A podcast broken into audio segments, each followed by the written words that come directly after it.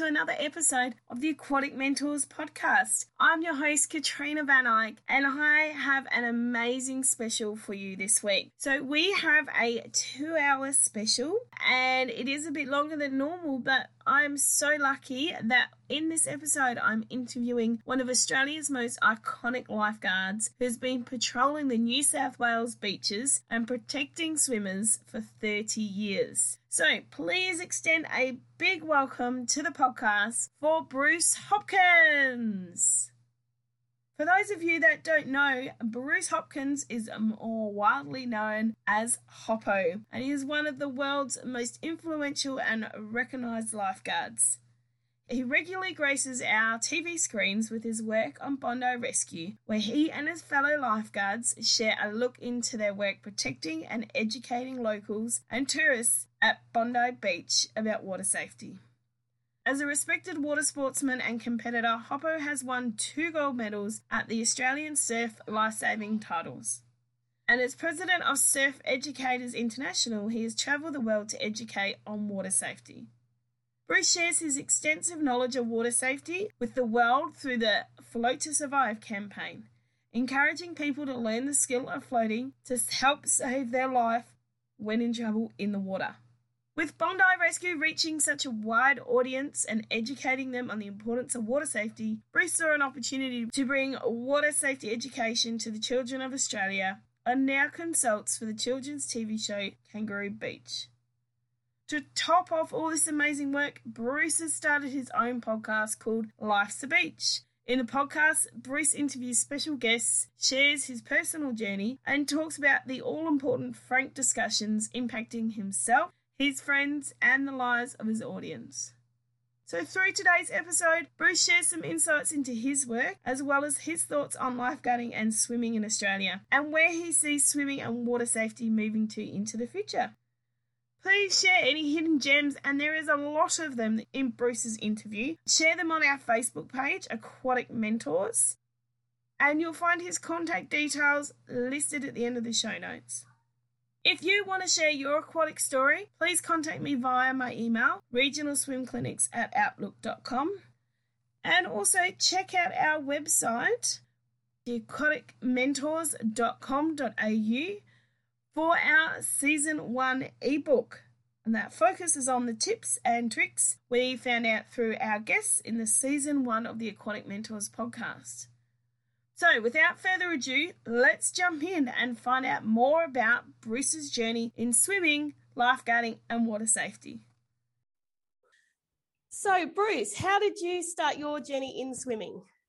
I suppose I was a pretty young kid, probably three, four years old, and mum and dad obviously we're living at, at Bronte Beach there, pretty close to the ocean, and so they said, "Let's get you into some swimming lessons." And I remember starting at a there was a little uh, backyard pool around Bronte that a guy, um, Al Fockler, used to take. He was quite well known in the from uh, he was in Bondi Surf Club and had a, a, swim school there. And I remember going every Saturday morning this little swim school. The pool was probably about probably only about 15 meters long, but as a four year old felt like about 50 meters. So yeah, and I remember being petrified going. I was always petrified of the water when I was really young. So that was the first introduction to actually trying to swim.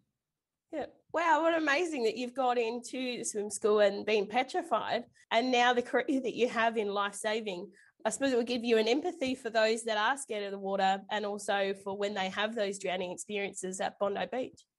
Yeah, I mean, even uh, as I got a bit older and, you know, I could swim okay, but I was still not 100% with the ocean. You know, dad used to take me in there and it probably would took me up until 12 years old where I was getting a bit more confident in the ocean and taking on bigger waves. So, you know, my early years, I was, I was quite scared of going out into the ocean. And, you know, now it's funny, it's been, become a career for me. So it's uh, strange how things turn around. So you never know. You can be frightened of something one day and then uh, make a career out of it the next.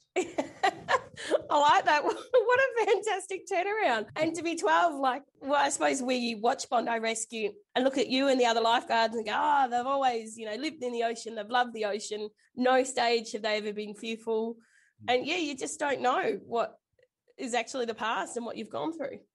Oh, look, I mean, even as we get older and, and everyone is the same. We've all got our limits on, uh, you know, different size waves and, and, conditions in the ocean. So there's always that element of fear that, that we all have because you need that fear to stay grounded and, and respect the ocean. If you haven't got that bit of fear there, and then you don't respect the ocean, that's when things can really go wrong. Yeah, very, very true. Yeah. What am I? I'm 36 and I'm only just really getting to be brave enough to go into the ocean and deal with that sort of side of it. So you're doing well at 12. There's hope for us yet then. And then from there, so how did you go from starting to get used to the ocean at 12 and then becoming one of Bondi's most favourite and famous lifeguards? Oh, look, I suppose when I was 12, I was about 12, 13 when I first got my foam surfboards and as kids growing up. And, you know, you progress from, uh, in, there's a rock called the Orphan at Bronte. You sort of started off there and then you progress a little bit further out. And know, as you got a bit better. And I remember when I was about 13, I, I got a brand new custom made fiberglass board. And that was sort of the, the big thing, you know, as soon as you get a fiberglass board, you're ready to go and take on anything. So that was probably the start of getting out there and, and practicing on the surfboard. And that gave me a lot more confidence. I came through nippers at Bronte, so I was doing a lot of the, the competition there and the nippers. So you're always paddling boards, swimming, and getting used to the ocean through uh, that way. But I think it was when I could go out on my own and, and start practicing and, and trialing different things on, on my uh, new fiberglass board. I think that's when I started getting more confident in the water. Yeah, things took off when you knew you'd gone to that elite yeah. fiberglass board and you could cut loose. Yeah. Yeah. Did you find that your swimming pool skills related to the beach swimming or was it totally different? Oh, no, I think the pool swimming definitely helped the ocean swimming. I mean, it's a bit different technique swimming in the pool than swimming in the ocean because you're obviously a bit higher up. Your shoulders are more out of the water and your head's up more looking where you're going. But yeah, no, definitely uh, the pool swimming helped me get to that point at, at that age. Yeah. It's amazing. I, I mean, I, I'm great once you've given me concrete underneath my feet and not too many waves. I'll swim for as long as I can. And then we went to a holiday in Yeppoon, went out off of Great Keppel Island. It just to notice the difference of even slight waves, how hard it can be to swim over them, and you just keep getting pushed back. You feel like you're not going that far. Yeah, that's right. You can push it back quite easy. And also, people notice it in ocean swims. Obviously, ocean swimmings are quite popular these days. But they say, oh, I feel, felt like I wasn't moving much. But what people don't realise, the currents, even though you're not around where the waves are, you could be out the back doing a course. Like we have the, the famous Bondi to Bronte swim, which you go around the headland. There's a lot of currents moving. So there's a lot of movement in the water, whereas a pool, you don't get that movement. So if you always swim in a pool, it does feel like you're, you're working a lot harder in the ocean. Yeah. So how did you go then to get your job as a Bondi lifeguard?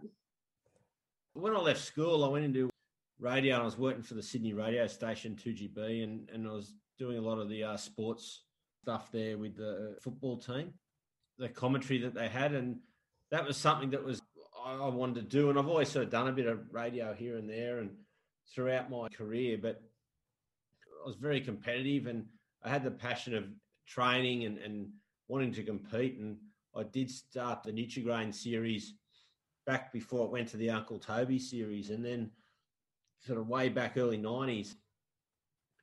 That sort of then made me want to do that, which then I had to have, have a job that could fit in the training when so lifeguard was the next best thing. So I thought, well, I could be a lifeguard, I could train, keep fit, go compete, could have the best of both worlds. But uh, I was only ever going to do that for five years. Here I am now, coming up for thirty years. So, but that was just a job that you know a guy I knew was already working there. Said you should come and uh, try out as a lifeguard. I think I was around. I was probably about 20, 21, 22 at that stage because I did about four years at the radio station, four or five years, and sort of doing a bit of that presenting and, and journalism. But the, the passion for the, the competition sort of overrid that. So anyway, that's why I went to being a lifeguard. Yeah, and I suppose that's why you're so great in front of the camera for Bondi Rescue. You've already had that media training and that knowledge. And what an ultimate job to be able to train as well. I mean, every time you do a rescue, you're training for those triathlon series. Yeah, yeah, it's a, it's something that you know you always got to keep fit, you get time to train at work as well, and you're training before work, and so there's plenty of time to, you know, back in the day to put the work in, and and also the, the only downside on doing that, it, it does get quite tough. They're long days plus the sun all day too, so that does wear you out, and if you're training hard as well, so that's something that's uh, you have to sort of be aware of and and have enough sort of breaks and out of the sun to to get through the day. Yeah, and that's something I look at with pool lifeguards. Them because I'm seasonal, so I work in an outdoor pool. I look at the lifeguards and I think, wow, imagine standing on the outside for 40 degrees, you know, for however long the pool's open, and that's not even as long as what the beach is open. And then, like you said, training on top. Do you ever find it hard that in that situation you're working where you're training as well? So when you're training, it's it's not really a break or a, a change. Oh yeah, gets like that. I mean, days off, you go elsewhere and somewhere else. You're not around where you work, and so you try and train away from your workplace. But it can become a bit mundane. It's the same sort of thing over and over. It's your workplace plus your your training there, so you've got to sort of keep yourself stimulated. And but I think with the competition, it, makes it easier if you've got something you're training for. It's a bit harder. I find it very hard to train when I haven't got something I'm going to uh, coming up that I'm competing in. That makes it a lot harder just to go out there and, and do it for the sake of doing it. It's something that um, can become a bit a bit hard. Yeah, that's right. You got to have a purpose to go, and I suppose also you know, one thing I always hear on the Bondi Rescue episodes when I'm researching is that there is no same day, nothing's the same. So I suppose for you going out and doing a rescue, each one's different. And so that yeah, I think brings a flair to it and changes it up a bit for you.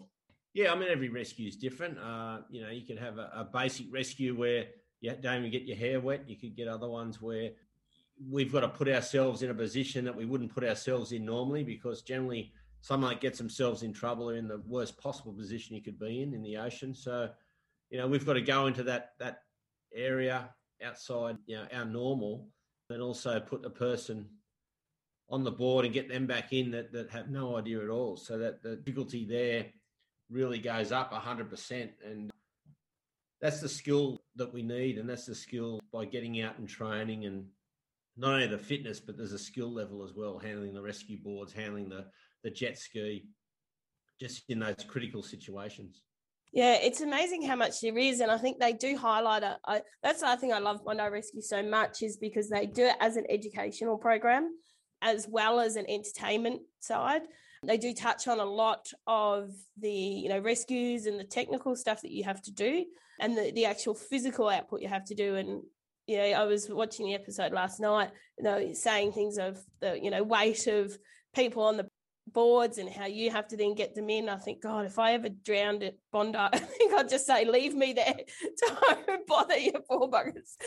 But yeah, like all that sort of comes into it. You don't factor in that much when you are out there swimming and you think you're okay. And then suddenly there's that tipping point where you're not. You just think, oh, they'll come save me. You don't realize what they've had to do to get there. Yeah, that's right. So, you know, we're obviously set up like a, the patrolling strategies all in place. And I mean, the, the people watching on TV, it, it, it, looks so easy when we're doing it, and you know, most of the the guys are very, very talented in, in what they do, and you know, it's no different when you sit and watch someone. Obviously, the Olympics recently, you watch them swim in the pool, and they make it look so easy, and the times they're doing is uh, absolutely ridiculous. You know, if you swim alongside of them, they'd pull away that quick, but when they're all swimming together, you think, geez, it can't be that hard. Yeah, that's right. Yeah, we could all get in and do that. that was one thing, actually. I, I, keep referring back to the Bondi Rescue, but you said in the episode yesterday that about Ian Thorpe, if he's swimming, uh, I, can't exactly remember, I'm not great on maths, but the equation, but if he's swimming something like two seconds, uh, a couple of meters every two seconds, where a current is a couple of meters every three seconds, like him being an elite swimmer would only just be able to keep up with it or outrun it. And the average Joe has no way of doing it. Yeah, that's right. I mean, we worked out that the, the pace they swim in the pool, if he swam straight back into the into a rip, and if it was, it was moving at that speed, he would probably just swim in the one spot, wouldn't get past that speed. Obviously, he's a world record holder, probably the fittest you can get at, at his peak. And then you've got you know your average person that doesn't really go to the beach, and then suddenly they're in this situation, and and that's why we've worked out, and a lot of the stuff that I've been doing is basically if you float and go with the flow of the water, 90% of the time will pull you across to where the waves are breaking or where the sandbank is and you can stand up. So we've found now over all these years that you're better off not trying to swim. The people we tell to swim, generally we're going to go rescue them. The first thing you want to do when you tell someone to swim is they come back the exact same way they went out. Yeah. And generally that's the way the rip's pulling. So that's the the difference in impossible for someone to swim against a rip unless you're good enough to swim faster than the it's pulling back out you know in, in meters yeah yeah and that's it and that's what i mean about the educational side it's amazing like i present for asta in regards to swim teacher courses and i'll say to them watch bondi rescue when we have to touch on the lifeguarding side and the drowning side. And I always say, you know, watch Bondi Rescue. It shows you exactly how someone starts drowning, what they do. And am I right in saying there's a tipping point where people, you know, they're in trouble, they maybe notice it, and then there's a tipping point where they actually get real in trouble, and that's when they need that help?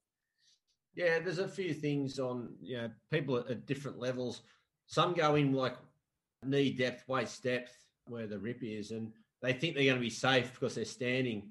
But you only need to take that one or two more steps further out and it goes a bit deeper. And once that pull starts grabbing you, you're sort of fighting against it. And then suddenly you lose your footing and then you, then you, off you go. Other people too, though, that, you know, there's plenty of people say to me, oh, yeah, I can swim, I can swim, you know, whether they swim in a pool or an ocean or wherever they swim. But you've got to work out and realize that most people might only be able to swim 50 meters or 100 meters. So whatever amount of strokes they take to do this, say we'll use a 50 meter as an example.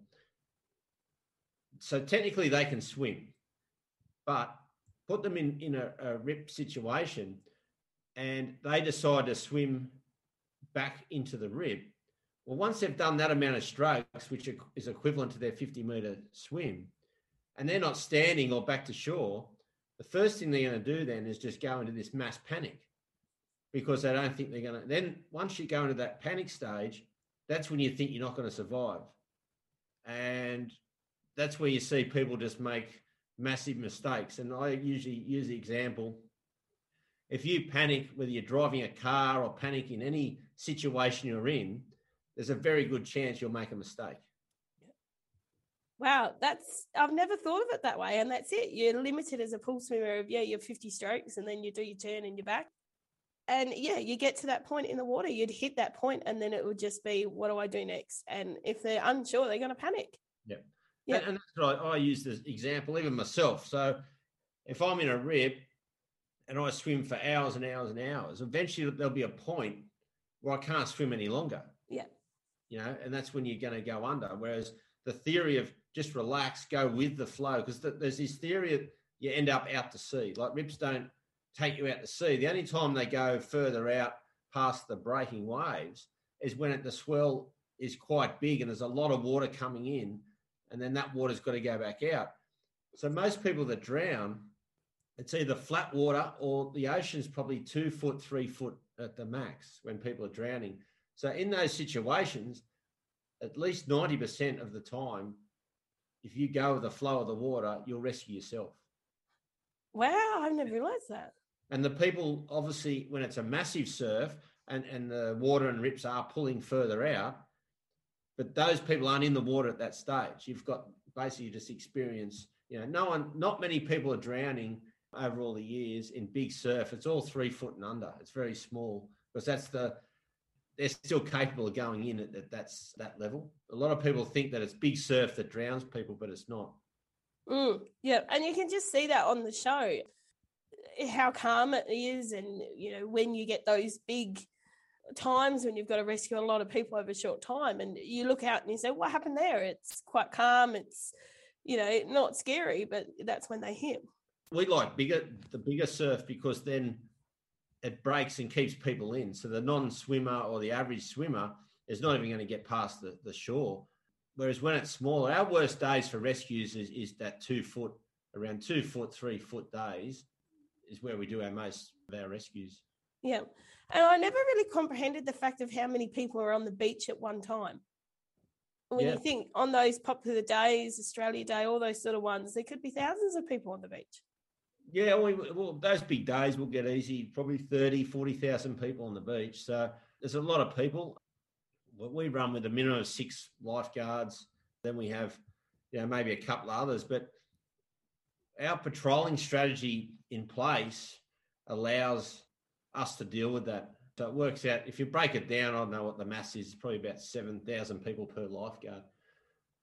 And that was one thing I, I recognised with the pools. They had so many people as lifeguards at the pool for the amount of people who are coming into the pool. The theory that people have, more lifeguards you have, the less chance of someone drowning, right? Whereas realistically, it's the le- least amount of lifeguards is better for us because, and, and I think a pool will be the same because the more you have, the more chance they're talking to each other. They're switching off because they know, oh, someone that you're watching or I'm watching or you think someone else is watching. Whereas the potentially nobody is watching. So use us as an example in the lifeguard tower.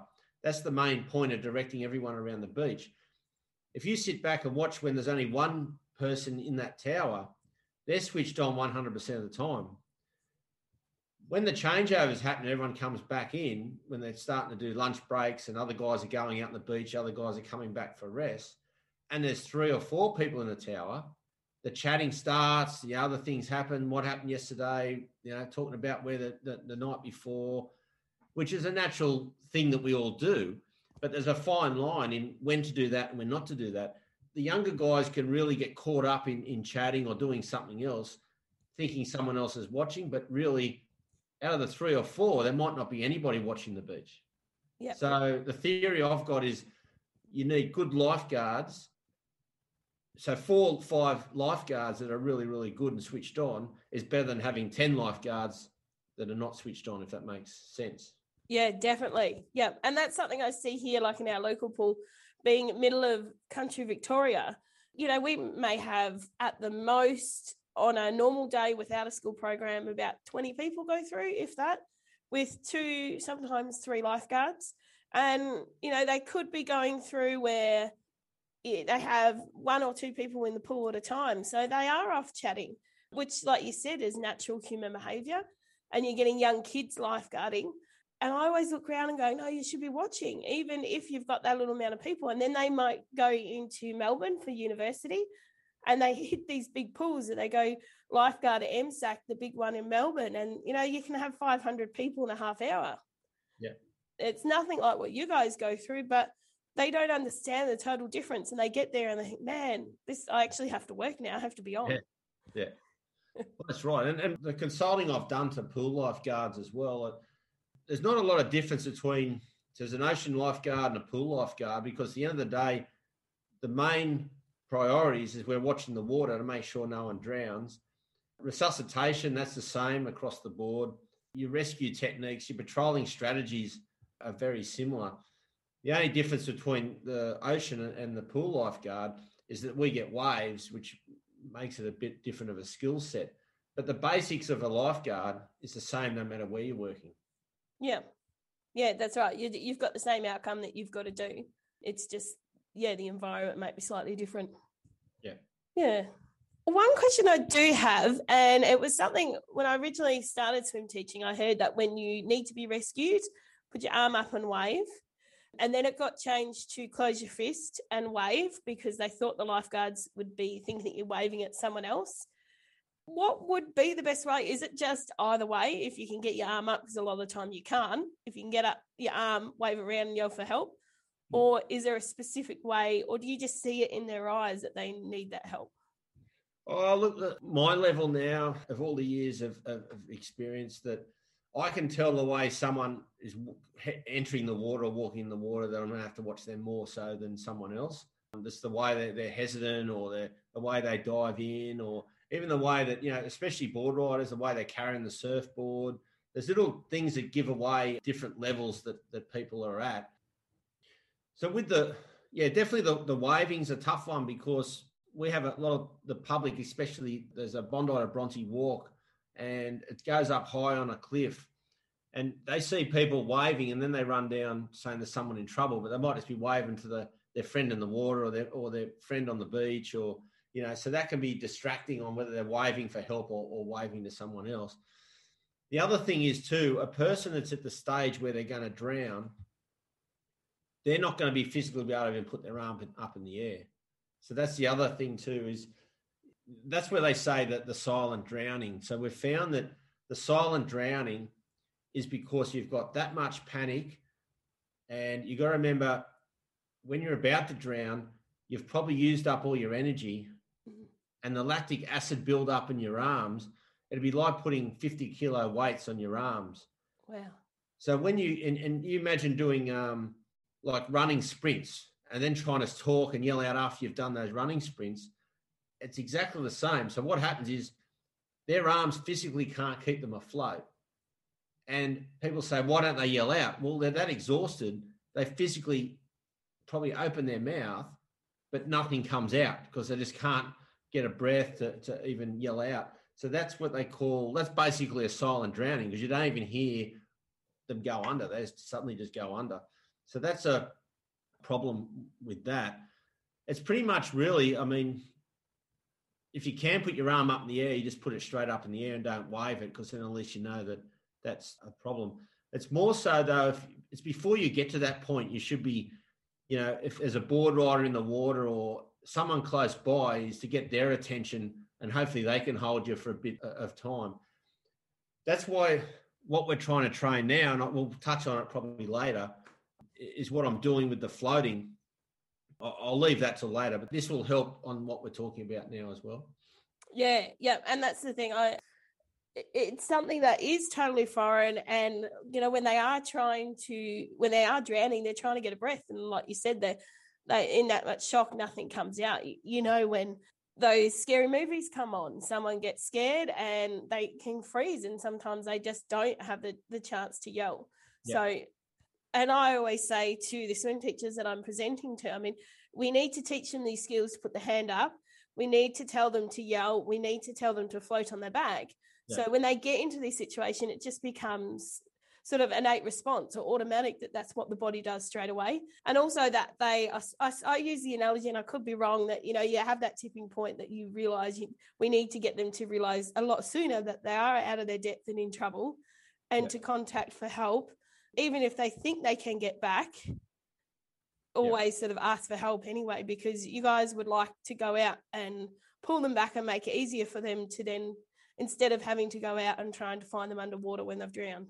Yeah, that's right. It's, it's identifying. You know, most people get one, they get embarrassed because they, they need help, and, and so they leave it that bit longer, and they don't identify that. You know, some people don't identify um, that, that, they are potentially in trouble because we go out and grab people we know that they're not going to get back. So we go, we're on our way, and, and we get them beforehand. And some people say, "Oh, yeah, I'm not too bad, I'm not too bad," and sometimes some refuse to, to get on the rescue board, but you sit there and they say, oh, so you just tell them, okay, off you go and try and get in. They last another 20 seconds and then they go, oh, yeah, no, I need help.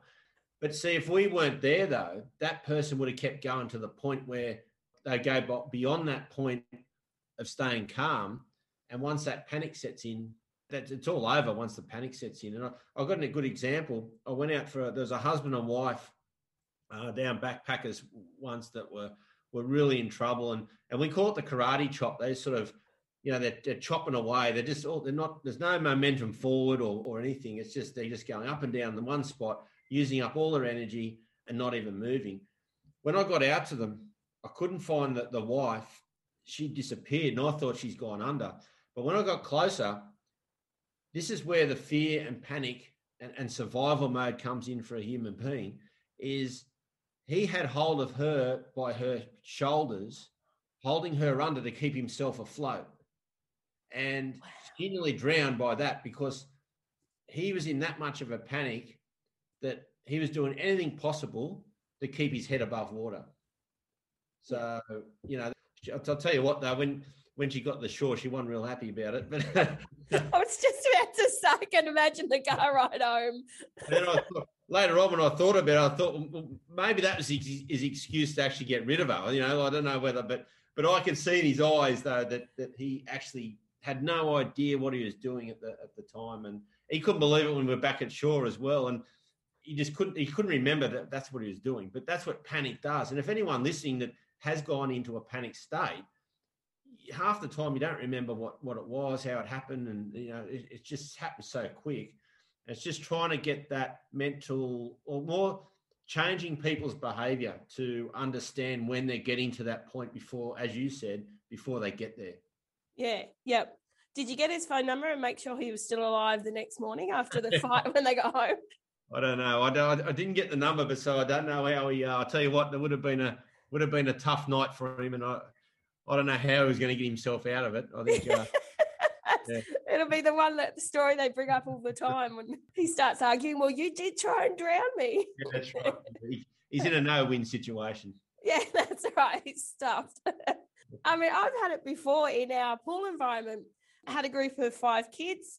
Three of them swam off and they were fine. I was keeping an eye on those. There's two brothers sort of just a bit behind me. I looked at them. They were fine. They had kickboards.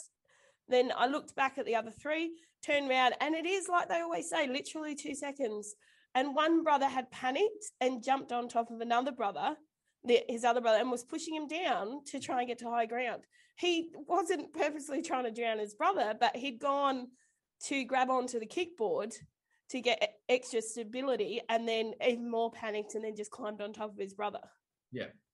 Yeah, uh, that's just the that's just the human survival mode. You know, it's, it's you do anything when you get to that point, and you're not thinking about whoever else is around. It's just you're grabbing hold of anything, and that's why when we go out to rescue people, we always take some sort of equipment because you know if you don't take equipment, and like the pool, if you jump in a pool with with no equipment, the first thing they're going to do is they'll grab hold of you that tight that they're liable to drag you under as well. Yep. Yeah. Yeah. That's it. You need that distance away from each other. Yeah. So, what's been the biggest lesson you've learned over your journey in swimming and lifeguarding, or is there many? Well, I think the main lesson is, well, one, not not to panic, I suppose, and, and we all do at some stage. There's always, you know, we all get to point. Even myself, in even the early days with swimming, as I said, it was, there's a lot of panic. I had that much anxiety heading down to the pool or even to nippers because I knew we were going to the ocean and you know, we come around the corner and there might be a big swell on that day and the anxiety would start because I know I'd have to go out into those conditions and I wasn't confident enough in myself and to be able to do that. And, you know, but it was from getting pushed to, to keep doing it that, that you do get better. So everyone's going to get anxiety in whatever they do, you know, whether it's pool swimming, getting in the pool, so kids that get upset. So I probably learned to how I was to deal and understand when other people in those situations. I think some people that can be naturally good at swimming can't understand why other people can't just do it. Mm. So I think that's given me a bit of an understanding. Lifeguarding, well, that the main thing there is not to panic. It's more so stay calm, and the more calm you can be, the the, the better you can think. The better uh, your decision making is a lot better. So I think that's one thing that I've, learned over all the years of, of being a lifeguard. And I've done so many resuscitations, you know, where people have got no breathing, no pulse. They're basically dead in front of you. I noticed, and I try and get it out of a lot of the guys that we work with over the years, they rush everything. As, as some people just rush. Just because someone's dead in front of you, rushing is not going to make anything any better. So you need to take your time. And, and what I try and explain, and I've only learnt this from experiencing it and doing it, mm. you've got a lot more time than what you think. You think you've only got two seconds, but really you've got 15, 20 seconds. It's, it's you've got more time. And if you're doing good compressions and all that, you're going to keep the person going for a, a good period of time. But if you're doing bad compressions, well, by rushing, it's not going to help the person anyway. So I suppose that's the main thing I've learned is just to stay calm. You've got more time to deal with critical emergency situations. But I don't know whether it's a, a something that's built in with me from birth or whether I, I've picked it up throughout my life. But whenever there's a critical situation or there's a mass rescue or major things going on, everything tends to slow down like it's in slow motion. Oh wow! So I might have 20 seconds, but it feels like five minutes. Yeah. I, I haven't trained myself to do that. Often, when you speak to athletes, they say that their best race felt like it was slow motion. Yeah. So I think that probably works in anyone's life, in in whatever you're doing, in the workplace, in in anything. I think your best moments probably feel like it's in slow motion. Cricketers say the same thing. They say when they're in form, it, it's like a basketball coming at them, you know, instead of a cricket ball. But when they're out of form, it's like a, a, a golf ball. Yeah.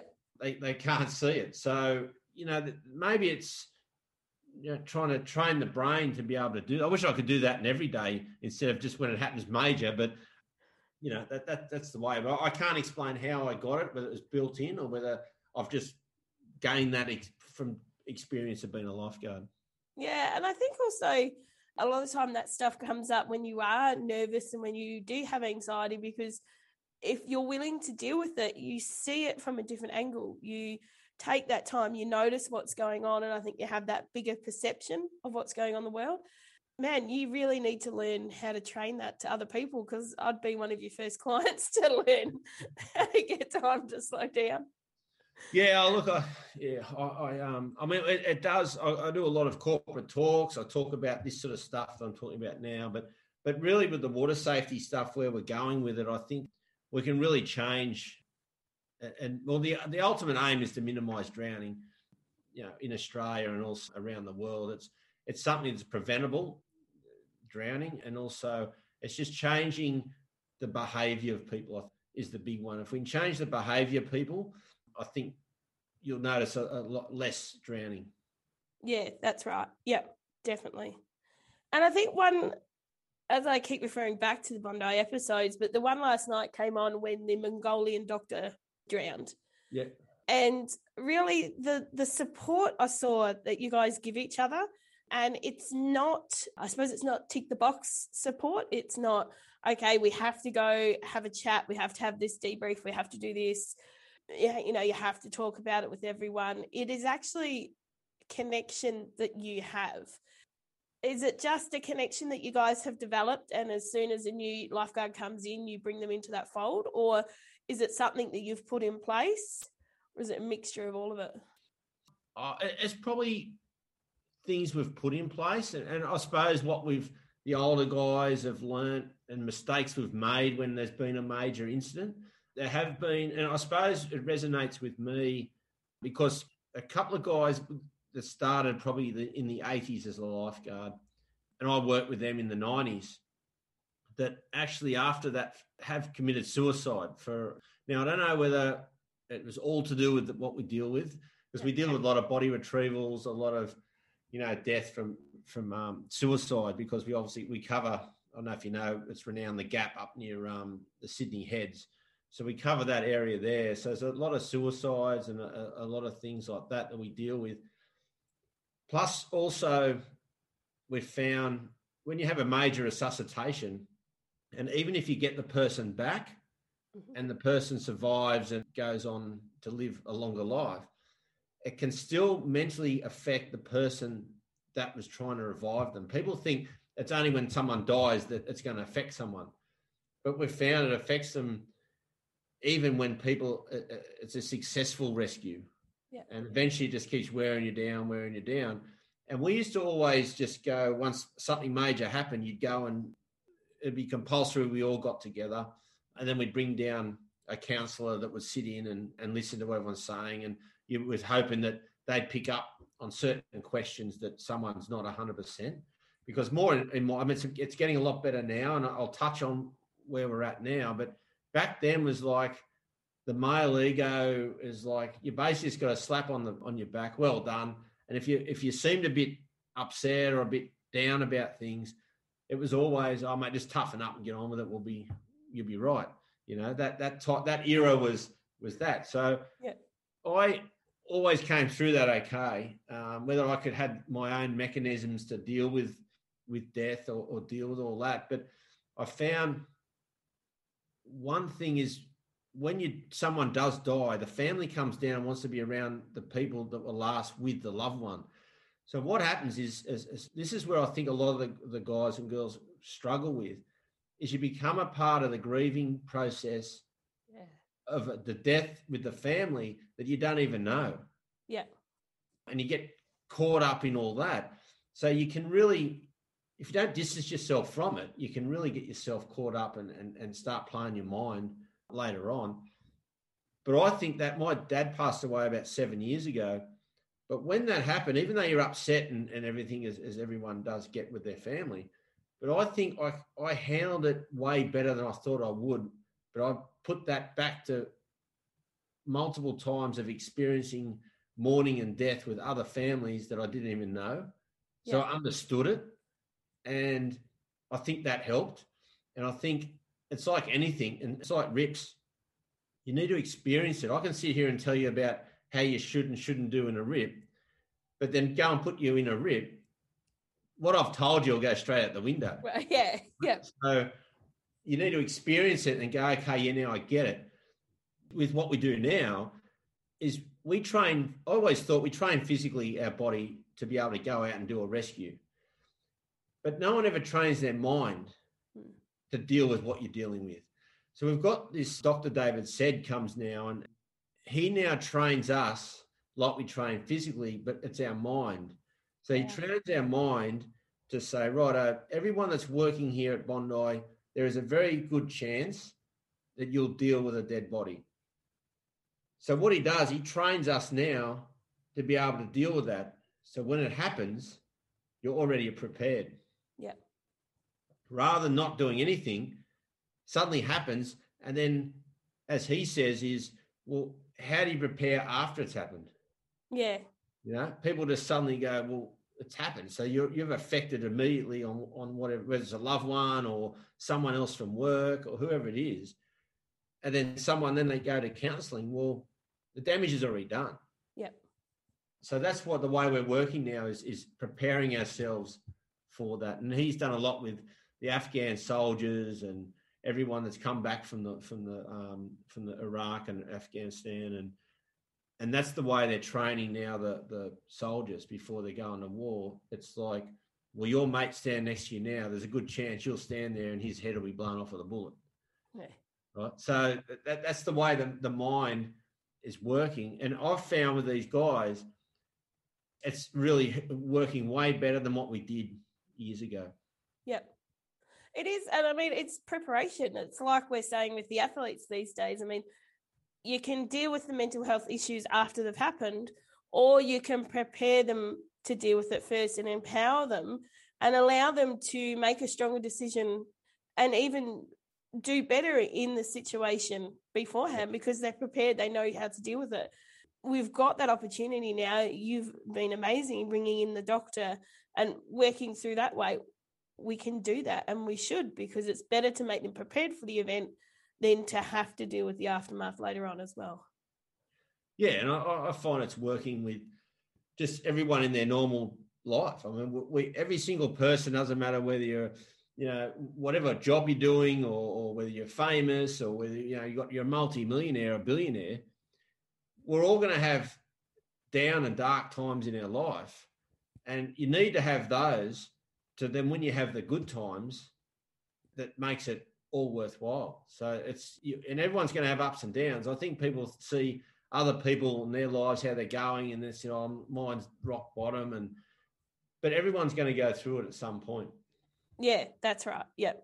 And it's how do you deal with it and then how do you move on as well? Yeah. How do you stop yourself just wallowing in your self pity? I think that's the big one and that's what I find now. Yeah.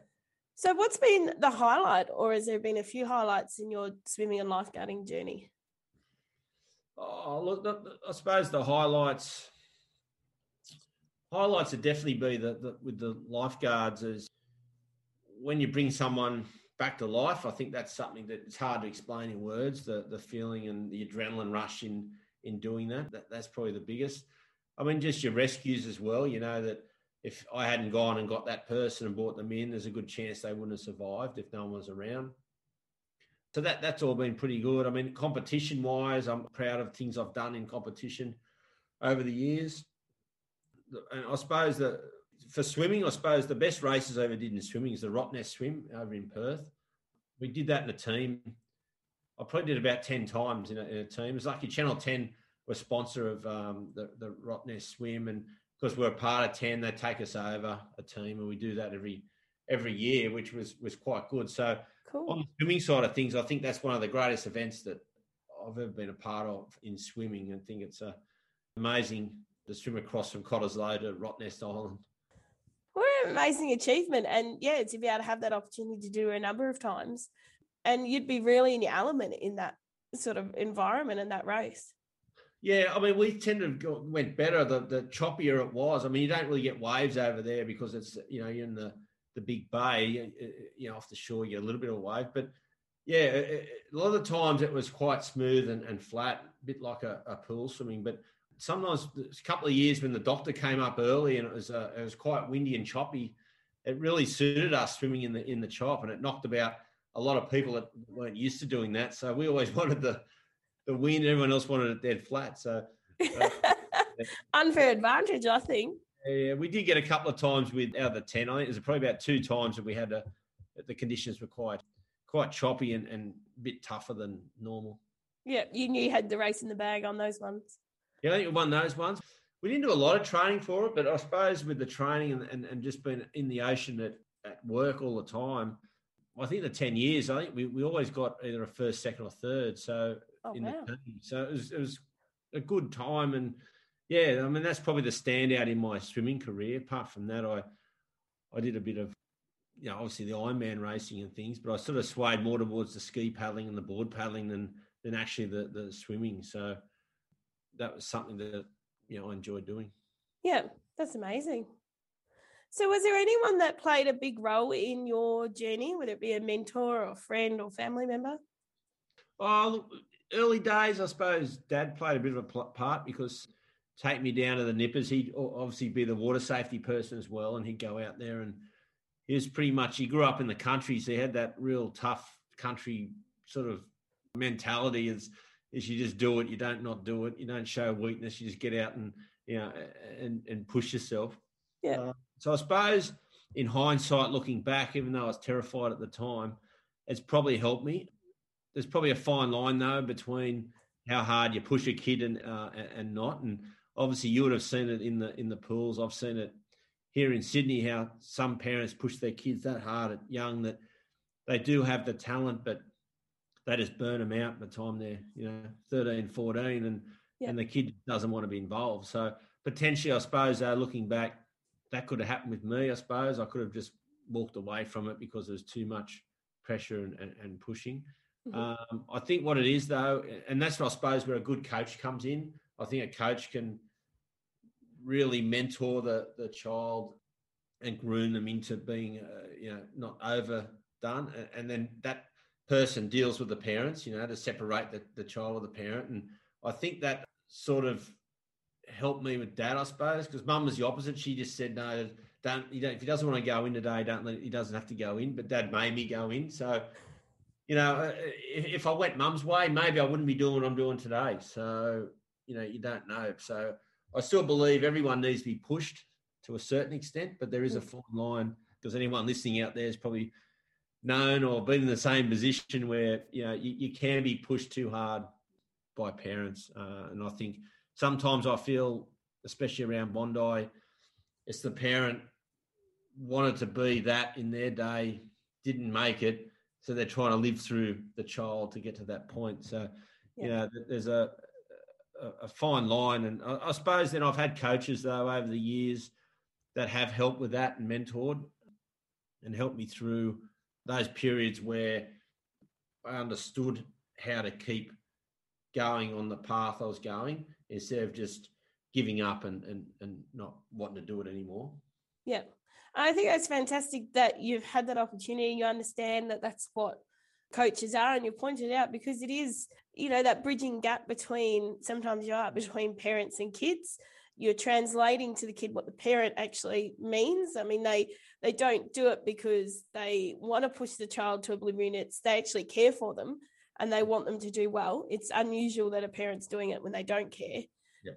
And, and it's about translating that to the, the swimmer or to the athlete and then translating what the athlete wants back to the parent in a way that they can understand as well. I think we are that bridging gap and we are that difference that we can make such a difference in a kid's life by being just the translator between the two. Yeah, yeah, I, I think, and I think a lot of people think that a coach is basically setting the program for the, per, the you know, to be in the pool and swim the laps and all that. That's a part of it, but the big part of it is is the mentoring. And you know, as you said, there's a lot of life coaches now, and every Olympian would have someone working on their their mental state to get them ready to compete, as well as the physical side. So you know, you've got to weigh up the. I suppose uh, to me, a, a great coach can see that where the person needs to go but also can see the distractions outside of that that will affect the person in, in what they're going to do. Mm. Yeah, very true. Yep, and can take the sort of the whole encompassing story and light into it. Yeah, yeah. I mean, there's, there's a lot of. Co- I mean, the I don't know if you know, but rugby league. There's Wayne Bennett, the coach for. He's with South at the moment, but he's more about mentoring the, the younger kids off the field and that gets the best out of him when they're playing on the field. Yeah. Uh, he's always been that way. And, and, you know, he's in his 70s now, so he's had a lot of experience. And I think that's where I can see, and, and now I'm older too, I can see how I probably deal with the team at the beach as lifeguards. I deal different than probably what I did 15, 20 years ago. Yeah. And I can see the mistakes that I made back then.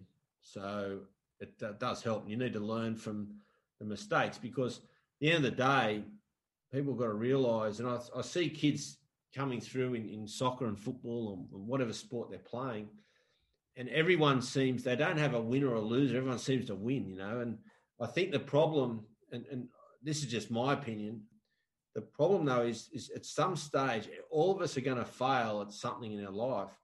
And then kids, if you haven't learnt that failure as you come through, you can't understand why you failed because I've always won.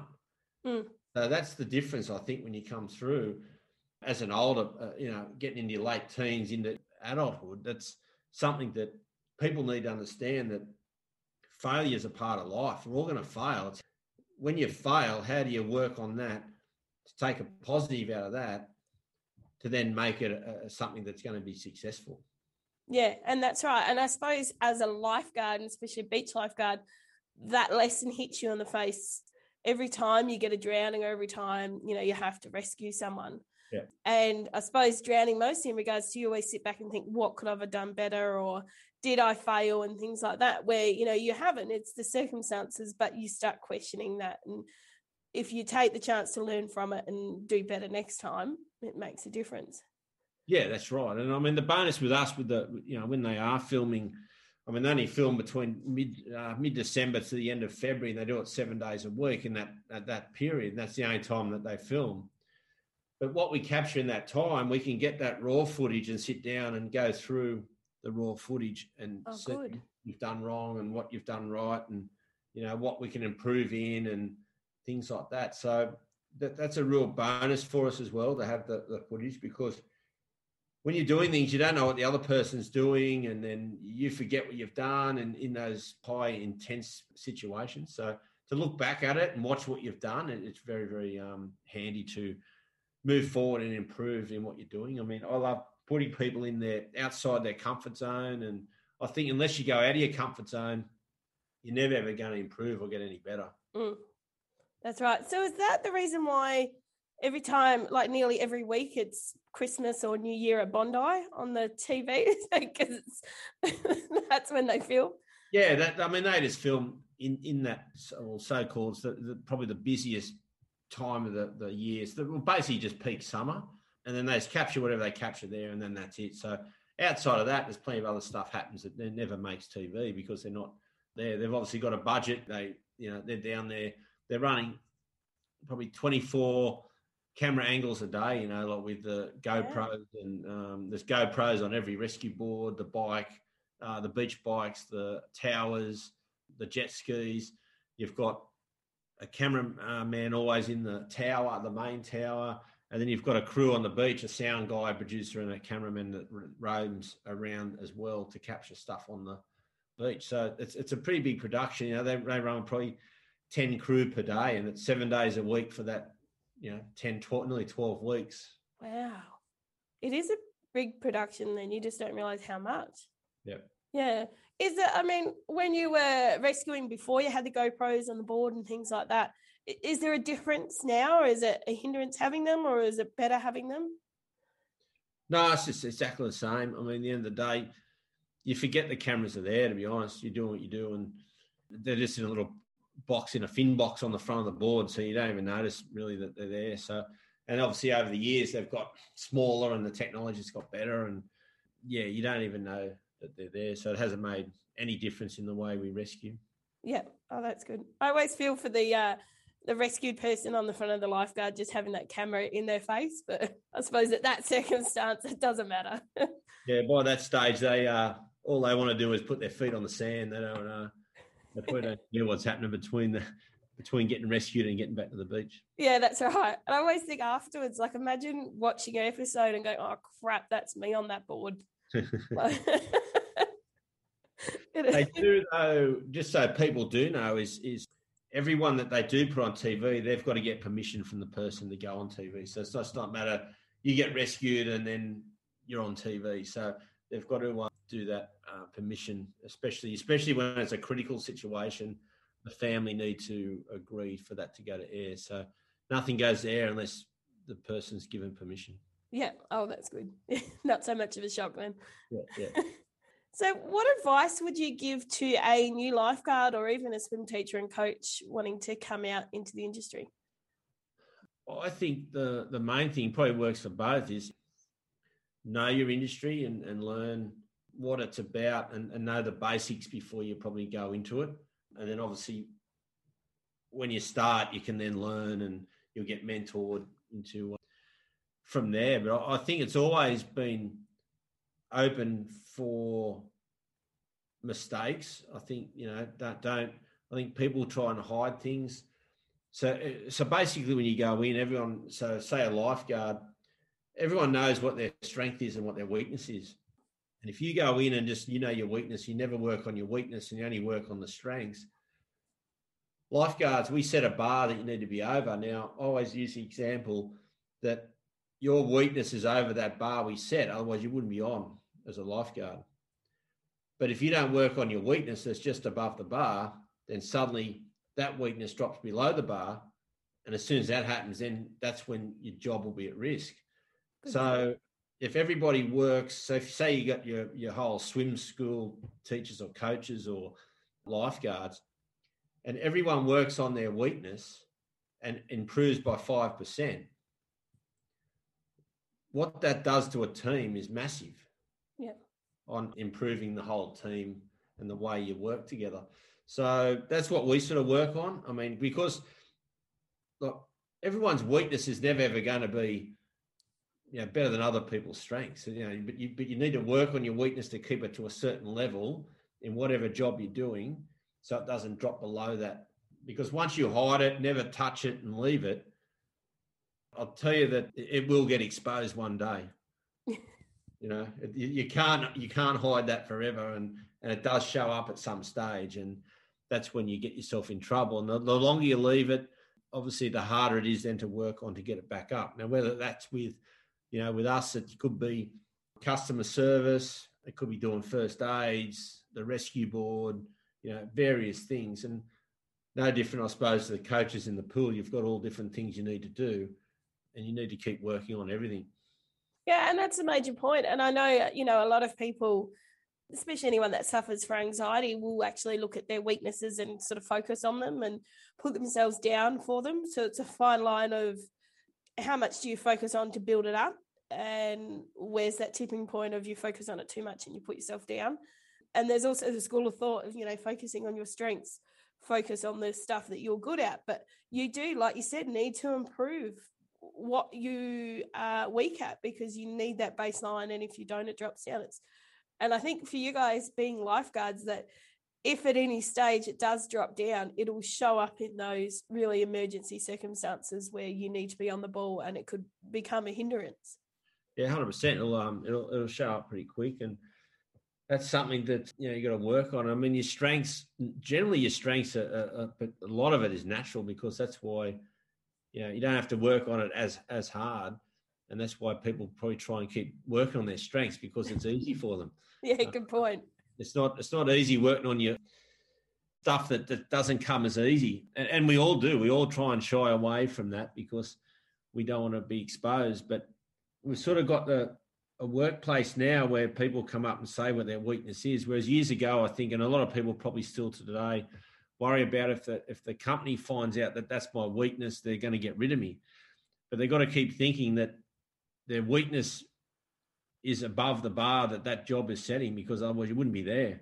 Yeah, uh, you, would be you wouldn't get the job because they would see that that we're not suitable because that whatever it is you're not up to up to that level. You can very easily drop below the bar if you don't continually work on it. Yeah, yeah, well said, and that's something you never really think of. In yeah, that there is that bar there, and you've got that job, but you've got to be able to keep to that standard or above it. Yeah because everyone's got to admit we all we all have weaknesses, but the weakness might be it's not that bad that you're going to get sacked. Yeah. You know? But if you let that weakness go for five years, well, then potentially when it gets exposed, you could then, you know, not going to fit in. Or I always see a lot of people that don't work on their weakness over the years of lifeguard, but then don't get a team leader position and then can't understand why not because all they do is talk about their strength. Yeah, yeah, but what about this side of it?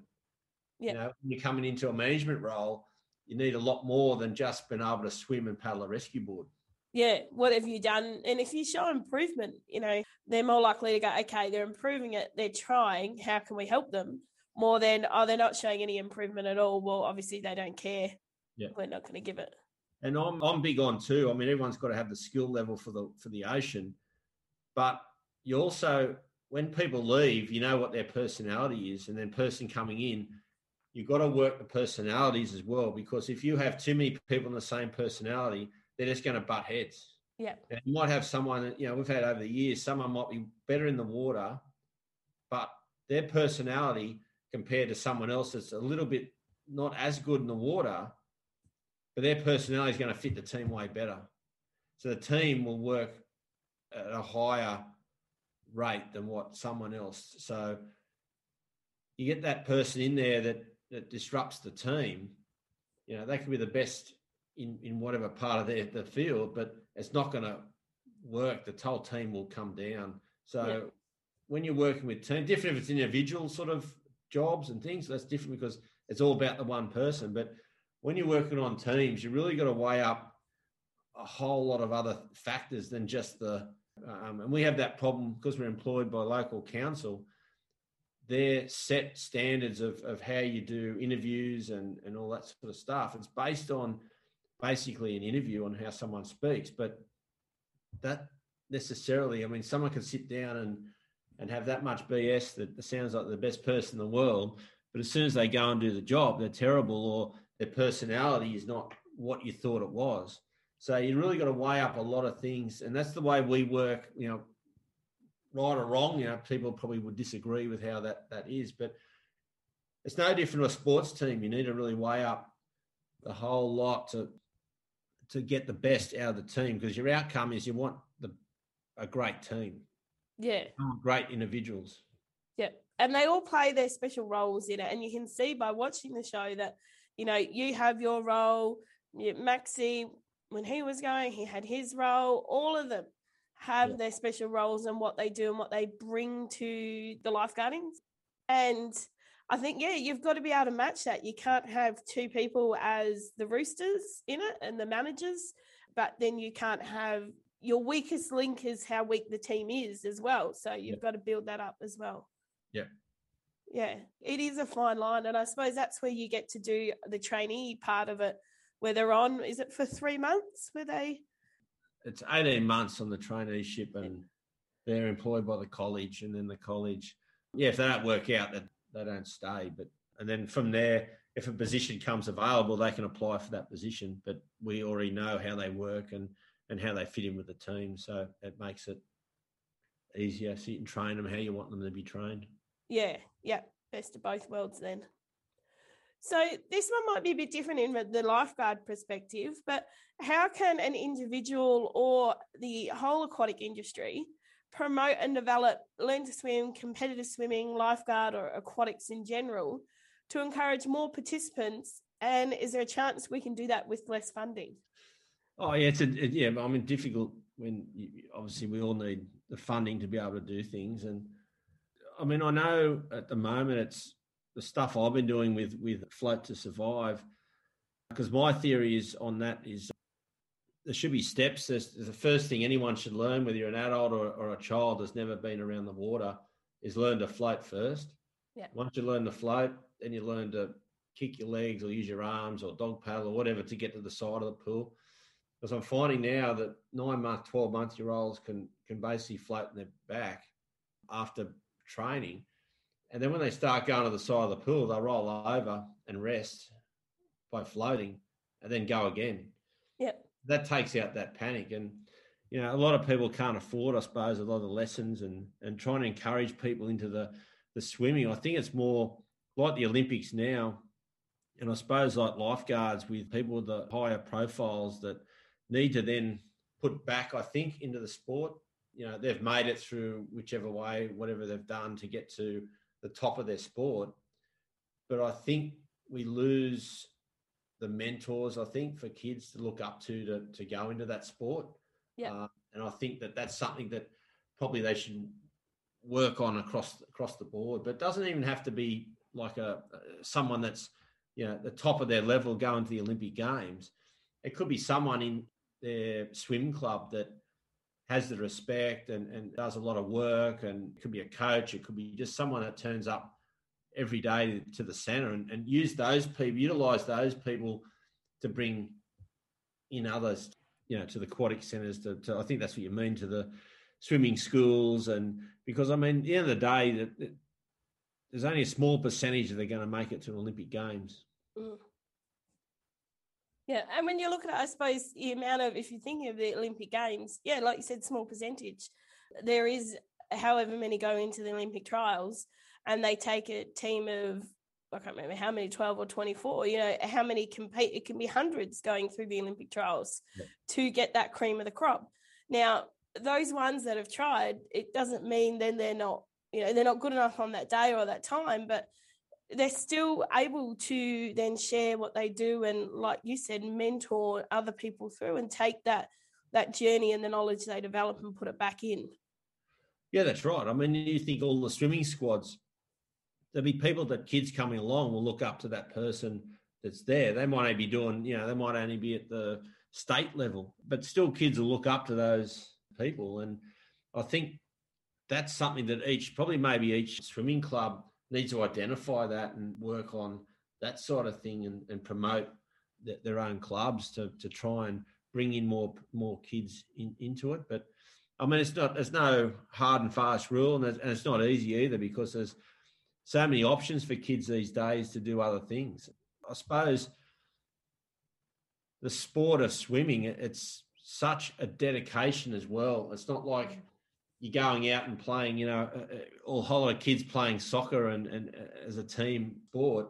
You know, swimming is, is quite isolated. You're on your own, swimming up and down, up and down. So there's a factor of trying to come up with something that's going to encourage kids to do that in a sport that's that it's a tough sport mentally anyway. Yeah, and that's it. And like you said, with you know your training, it's to giving them that purpose. Why are they there? Are they there for fitness? Are they there to try for the Olympics? Are they there to get to national level?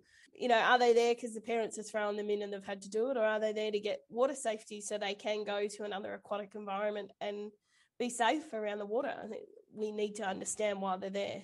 Yeah. Yeah.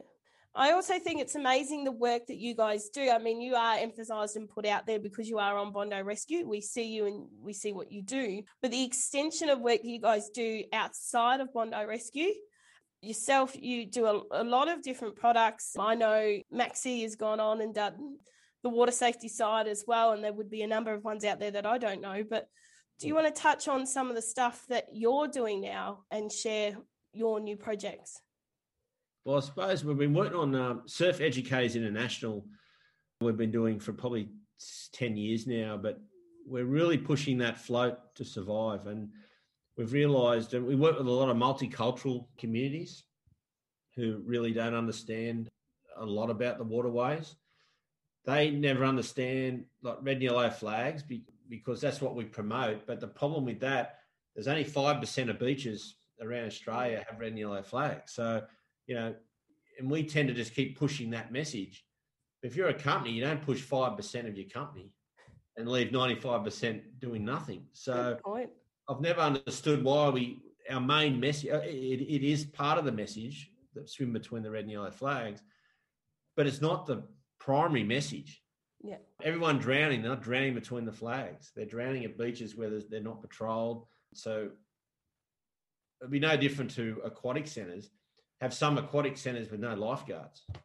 There'd be a good chance people will probably drown with no lifeguards at the pool. But every aquatic centre has a lifeguard. We need to then build and put in place more lifeguard services up and down the coast where the beaches where people are drowning and going to. I mean, people holidaying, they're going to go to areas all up and down the coastline. And the other thing that they don't understand is want really one message. And we thought float is the perfect message because if you do that in any waterway, whether you're 12 months old or you're 90 years old, you're not going to drown if you can float and keep your head above water. Yeah. Right. The theory of our oh, rips pull you under and all this stuff and sandbanks collapse and you know sandbanks can't collapse. That's just a myth. It's what it, that is is a volume of water in waves, like they call them the, the sets. So sets are a, a two or three bigger waves that come in. So they've got a more volume of water. The volume of water hits the sandbank and when there's more water, it lifts you up. So it feels like the bottom drops away, but actually there's more water and lifts you up off the bottom. Oh, okay. But the feeling is that it, the bottom drops away. It's impossible for a sandbank to. You need a, a, an atomic bomb there to blow a sandbank up. So that that's a, a, myth. It's more the more volume of water that pulls. You, you can't touch the bottom. Now, with the uh, the floating, you know, whether you're a lot of people in, we've done a lot of work in India now, a lot of kids in India are drowning in the side of the roads because their roads are so bad. There's no gutters or water gets away, and that it, when it rains, it, the whole side of the, the roadways form massive puddles. Wow. Um, so kids walking around that fall into those puddles that can't stand up because they're pretty deep, they're drowning in those situations. Wow. Now, you think if that person could float, yeah. Right. It's like being in a bathtub. Yeah. So you're not going to drown. So it's trying to teach, you know, change the behavior of people and just teaching floating. And then even in the ocean, you can, you know, if you float, you've got a better chance. But plus, as I said before, you'll get to a point where you're swimming and swimming and swimming, you get nowhere. So why not stop, float, get your breath, take it easy, work out where you're going, what you're doing. There might be someone, a board rider close by that you can yell out to. Yeah. Right? You're minimizing that panic.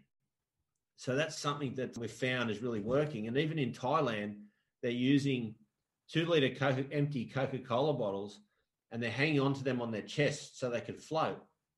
Once they get good enough, they let that go and they can float on their own. They've reduced drowning by 50% just wow. by teaching people, not even teaching them to swim, just to float. Wow. The other thing is if you can float, if I'm going to go rescue you and you can float for say two, three minutes, there's a good chance that you're going to be rescued. Yeah. Right. Even though I said before that rips will pull you across on your own, but if you don't do that and just float, someone will rescue you at some stage. But if you can only float for four seconds, the time I run in and get in and get to you, you're under the water. Mm. So whether you can swim or not swim, so you can. I've seen people, as I said, going into that karate chop in seconds now that lactic acid build up, they only last about five seconds before they're going under. But if they relax and floated, they've got a way better chance of survival. no different to a, a child in a, in a, backyard pool that gets away. And I mean, how many drownings we have in backyard pools in Australia? They go in and just float. They're out there floating. So that when the parent comes looking for them, they're floating out in the pool rather than being on the bottom. Yeah. And we're teaching like with you know their nappies on, their shoes on, their clothes on, exactly how you'd be if you fall into the pool. Yeah.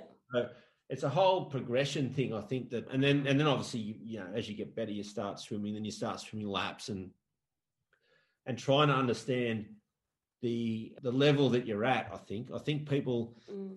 underestimate the levels that they're at. But I think it also because it can be used in any aquatic environment. Like you said, in India and the, the, potholes on the side of the road. I mean, if they can float, then they can start sort of paddling with one arm and they can feel for the edge because it is like a bath that's quite close. Inland waterway drownings are happening a lot more. And around here, you know, everyone goes to the river. It's either you go to the river for holiday or you go to Bali. And lately it's been to the river because we can't go to Bali. But yeah, you know, in those situations where you don't realize that there is a current under the water, the temperatures are too different on top compared to underneath. Even simple things like floating there and you know pushing that current will push you over to the side. Yeah. It can relate in anywhere. It can relate in a bath. It can relate in the backyard pool, out in rivers, in the ocean, all areas. Yeah, and I mean with Australia alone, majority of drownings are um, in flat water.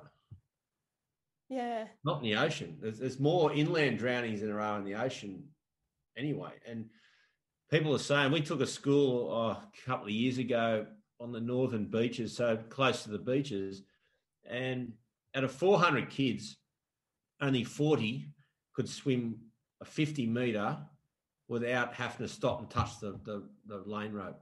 Wow. Yep. Right. So, and what's happening now is we've we've lost that the Aussie culture of, of swimming and in the um, and in the ocean because we've had so many people move here, multicultural people that have moved to Australia and they haven't got that. And I find the parents aren't pushing the kids because they're scared. The parents are scared of the water and waterways. So if you're scared of something, you've got a child, first thing you're going to do is not let them do it. Yeah. You know? And I think also we always say dangerous rips. I think we should get away saying dangerous because rips aren't dangerous. I mean, the, the thing with rips, my sayings uh, are rips don't drown people people drown in rips i like that. So this is one thing that we need to get away from is if you tell your child or, or, or even if the messaging is dangerous rips dangerous rips when you're in that position and you go oh i'm in a rip and all you've been told is dangerous the first thing you're going to think of is i'm going to die. Yeah straight yeah. away. So but they're not. I mean growing up as a kid dad and, and everyone else that was at the beach would be taught when you're surfing, go in the rip because it'll just pull you across to where the waves are and you'd line up, you'd, you'd sit there, and, you know, all the surfers sit there lined up ready to catch a wave in. So you just catch the wave back down the line, which is you're coming in a lot with the wave on the line, but the water then on the outside of that's running back out to where you started. Yep. So it's just a flow of water that just does a big sort of circle. The water comes in, the water that comes in needs to move back away from the from the shore.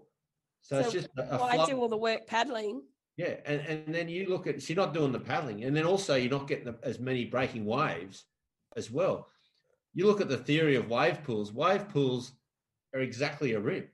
Wave pools, if the water runs out one side, then the wave breaks and it comes in. That water runs back around it's just a flow, just a flowing water. You know, it doesn't pull you, and nothing, no water pulls you under.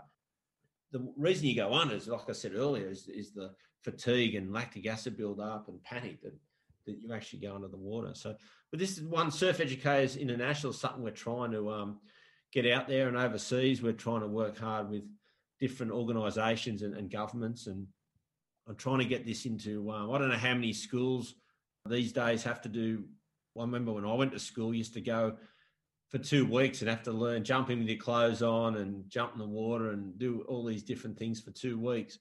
I don't know how much that happens now in, in schools, but I think what we're probably trying to do is get the government to legislate floating and have programs in place that everybody gets to learn that because obviously at the moment that, that's you know, there's a cost.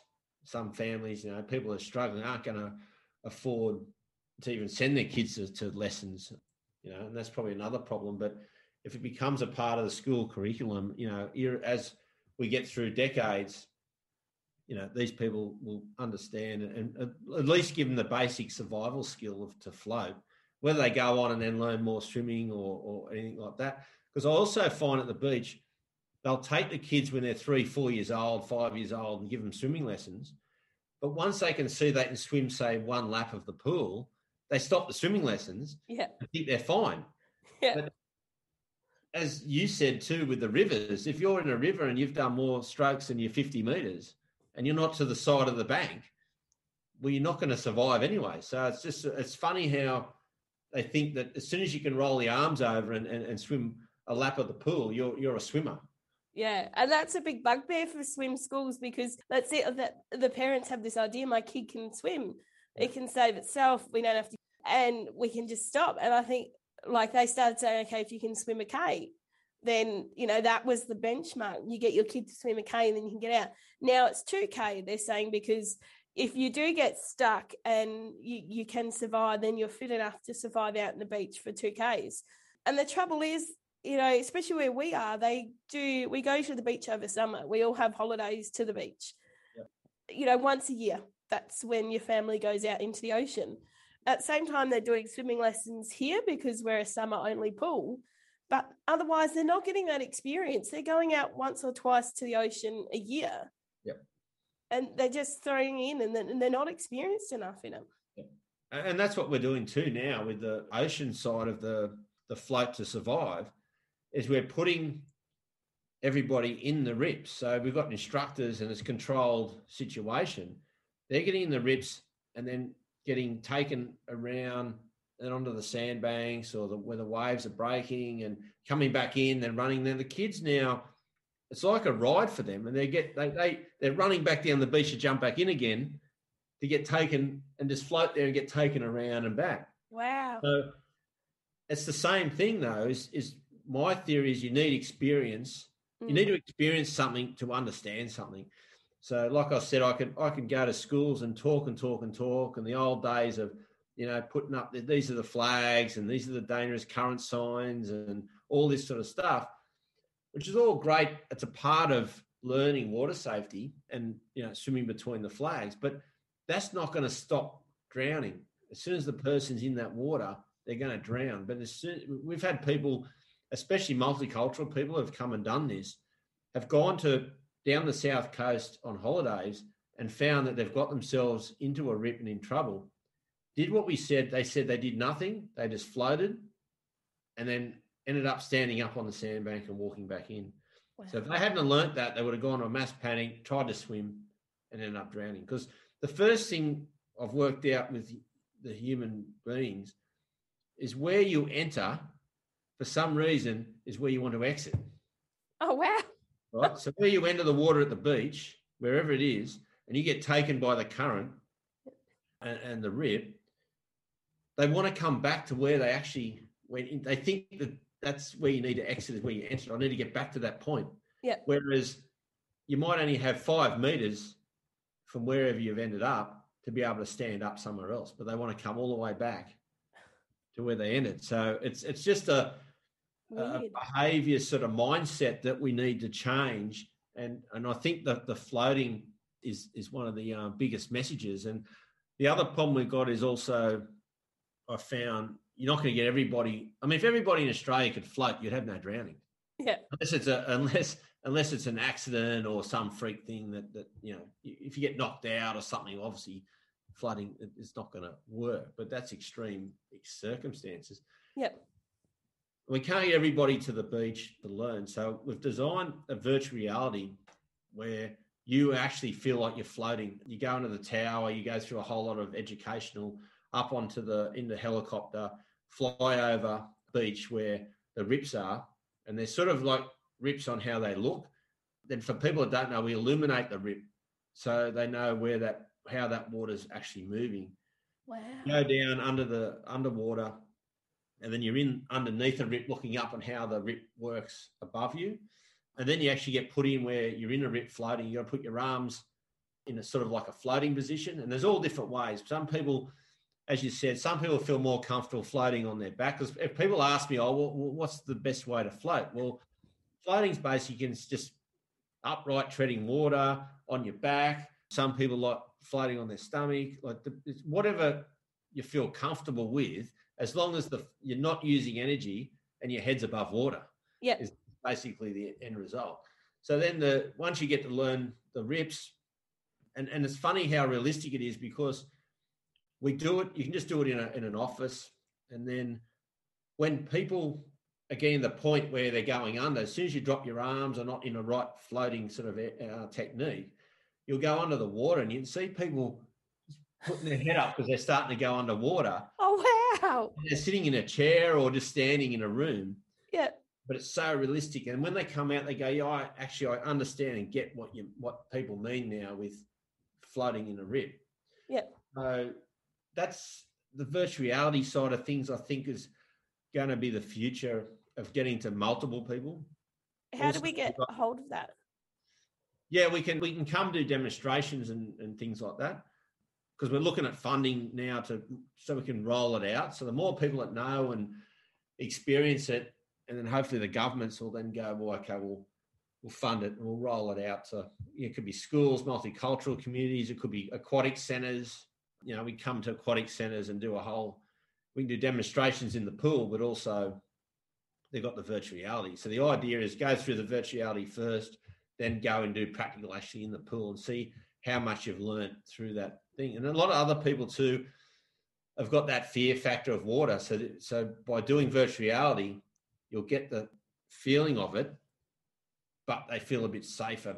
And, and hopefully, by going through the virtual reality, they can then go and join, you know, swim schools or other areas or aquatic centres and go there and then practice what they're being taught. So it's been quite successful. Also, in the not developed yet, the only thing we've developed at the moment is the floating, but you can have resuscitation, you have rock fishing, there's a whole various of waterways activities that you just press on it. And also, you can change it when we get going. You can press your own language, so I can just switch to the whatever language you speak rather than just not all English. So yeah, there's ways of helping the, the, the communities that don't understand English that well. It can go into their language. So it's um, a tool that I think could be you know it's just above the prototype at the moment but it's obviously enough to show people what it's about, and then hopefully we can get some funding and roll it out. That'd be amazing because yeah, how many more people can you touch on? You, you know, you could send it out here to you know Pyramid and Country Victoria, and touch on these kids here that you know travel in once or yeah. in the middle of the outback those kids yeah. that you know they're when it floods they're swimming or yeah. swimming in dams or the Murray River and things like that that's a fantastic way and as you said it's so realistic yeah no, it's, it's really good. And uh, the other things, I've got my podcast I do, Life's a Beach. Uh, that's something that touches on from from the lifeguards to water safety to um, you know fun stuff with uh, different people with their athletes or their you know just a, a, a normal person with a really good story. And we touch a lot on the mental health side of things. And like I was speaking about earlier, the everyone has their their down times and their good times and you know people are successful and they fail and there's a whole all these stories just come out and it, it, they resonate with certain people and the stories and so that's uh, something that I've been doing now for six months the podcast and so life's a beach is something that it's been getting a lot of hits and especially internationally too there's a because of my profile with the Bondi Rescue in about 150 countries there's a lot of people um, that are tuning in from all around the world. So yeah, uh, that's that's something that that I've been doing as well. That's brilliant, and I think, like you said, you're one of those mentors that you know you're lucky to be in the limelight and to be able to take advantage of that and use these that time to promote these amazing services that you're doing. I think that's fantastic. Yeah, I think people out there that have got profiles or they've got you know they excel in certain areas, I think they need to, you know, we, we all need to put back if we don't put back, we the next generations coming through aren't going to learn. And and you know, I'm hoping you know one day I'm not going to be there at, at, at Bondi. So you want people coming through that can take over and, and make the place even better than what it is now. You want people to keep doing it. No different aquatic centres, you know, swimming. You want everything to keep improving and people to come through and you know, you want people to come through that ends up, you know, better than what I am. There's always better people that are going to come through in the future. So, but they need that mentoring, they need that training to come up with the the new stuff for the for the generations in the future. Yeah, that's right. Now, one other project I wanted to touch on, just because my kids absolutely love it, and we can't go when it's in the morning to the school bus unless unless we've watched it, is the Kangaroo Beach. Yeah, yeah, that's uh, that's a, a, project that we've been doing for oh, it's probably a few years, I suppose. It's animation. Anyone that doesn't know or, or watch Kangaroo Beach, but it's uh, it's basically being a lifeguard, sort of like Bondi Rescue and animation. Really, it's uh, yeah something that the kids are really loving. It's probably targeting more your two year olds to, to eight year olds, I suppose, and it's sort of the younger generations. But uh, yeah, Kangaroo Beach is something that came along, and the writer Tim Bain approached me, and they wanted to get the water safety messaging correct. They had the idea, and he took me and Craig Riddington, the extra Ironman, on board, and so we did all the the water safety stuff and what we did was they write the scripts. The scripts would come to us. We'd read the scripts, change it to make sure that it, it matched water safety um, techniques. So that was like a it's basically a two year process to get animation on TV. It takes so long. Wow. It's like a six month sort of going back and forward in ideas in, in what type of storylines we could use. Yep. Then it goes six months to the scripts that get written by the writers. Then it goes into animatic, which is a basically animation. You've got to sketch every single scene on a on a sketchboard. Wow. Um, and then once that's done, the voiceover the voiceover goes matches that, and then it goes from there into the color into the animation in what you see on on TVs about the next six months after that. So, yeah, there's a lot of um, work that's involved with it, but I think the reason why I wanted to push the Kangaroo Beach is the amount of people have come back out of watching Bondi Rescue who've said, and one that stands out, there's a, a lady from Darwin and her child years ago now, be over 10 years ago, she was a fanatic fan of Bondi Rescue, watched every episode, and she watched the resuscitations we did. Now, her child was about, I think, two years old, fell in the backyard pool. She came out, he was on the bottom non-responsive. Wow. Pulled him, jumped in, pulled him out, and started resuscitation. Never been trained in any resuscitation, medical or, or whatever. She just did basically what she saw off the TV show. Mm-hmm. Now, whether she was doing 100% or not 100%, it didn't really matter. She had a go, and it was enough to keep him alive till paramedics came. And then he ended up making a full recovery. Wow. And to this day, she said that if that TV show wasn't there, she probably would have stood at the end of the pool and just watched it on the bottom and not even know what to do. do. And when you speak to paramedics, a lot of them say when they go to backyard pool drownings, a lot of the time people are still standing around the pool and the child's still on the bottom. So no one even jumps in to pull the pool, the, the child out. Now, whether because they're not confident in the water or the panic that sets in, no one knows what to do. So no one does anything. Yep. So that's was a bit of an eye opener for me that the paramedics would say that. And then, so Kangaroo Beach just seems to have the perfect fit, you know, for kids. And I realised that well, if Bondi Rescue is getting to people and adults and they're learning, why not do a kids one in animation? You know, kids are going to take that away and they're going to get educated and know what to do. So that's been quite successful. It's been going well. I mean, a lot of people are watching it now. It's just it's just hit the UK as well, so it's just gone overseas into the UK. And so anyone out there in Australia, you can get it on ABC or go to iView. You can uh, see Kangaroo Beach, and it's great for the kids and great learning. And and I think a lot of kids too. Will, there's one episode because the problem we have at the beach now too is, and there's a, a, a, a baby's pool down at North Bondi, the kids pool parents now are coming down, putting their kids are running in the water, and they're sitting there, and they're, but they're on their phones Yeah. and not paying attention to the child. And and we did an episode with that with parents on their phones and the, and the kids and kids are now coming up to the parents when the parents sitting there on the phone in, in real life telling them you need to go off the phone because i'm going in for a swim you need to watch me so it's Brilliant. it's starting to work now that the, the kid and that shows that kids are taking notice of Yeah. the show because now they're telling the parents you know this this is what you should be doing when i'm going into the water. So at least that messaging is getting out there and uh, hopefully we can start they're, they're looking at doing a second series. And i think it's just another way of educating people around waterways. And it's not only the ocean with kangaroo beach we do also there's a lagoon as well. And we um talk about that in in lagoon and and all different little educational fun sort of scenarios And there was a pool one as well. I remember them doing the swimming race and Yep. Uh, over exhausted and exhausted themselves and that. And I, I think also what you've got really well with that show is that every character has a different personality. You know, my daughter loves being fizzy.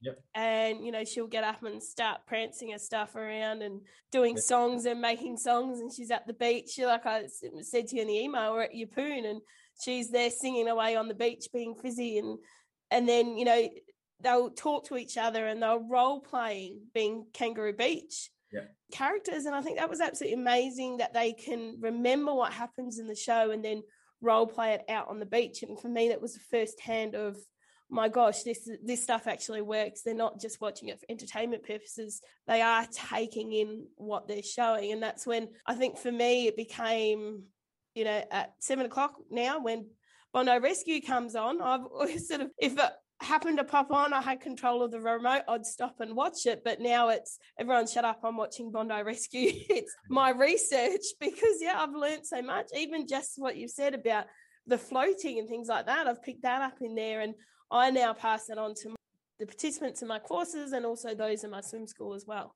yeah Right. and you know i think what we just need to keep messaging simple and and that's what we've done with one bondi rescue and, and now kangaroo beach and and also the, the you know, float to survive campaign that i'm doing it's just keep it as one message is going to keep help so many people and obviously underneath all that and the swim schools are the same like if float to survive is your main message whether you're in an aquatic center an ocean or, or wherever you're working it makes it so much easier for people that don't understand anything about the waterways. Yeah. And then from there, underneath that, obviously, you know, we've got the red and yellow flags to swim between. We've got other things that we bring in underneath. No different to aquatic centres and swim schools.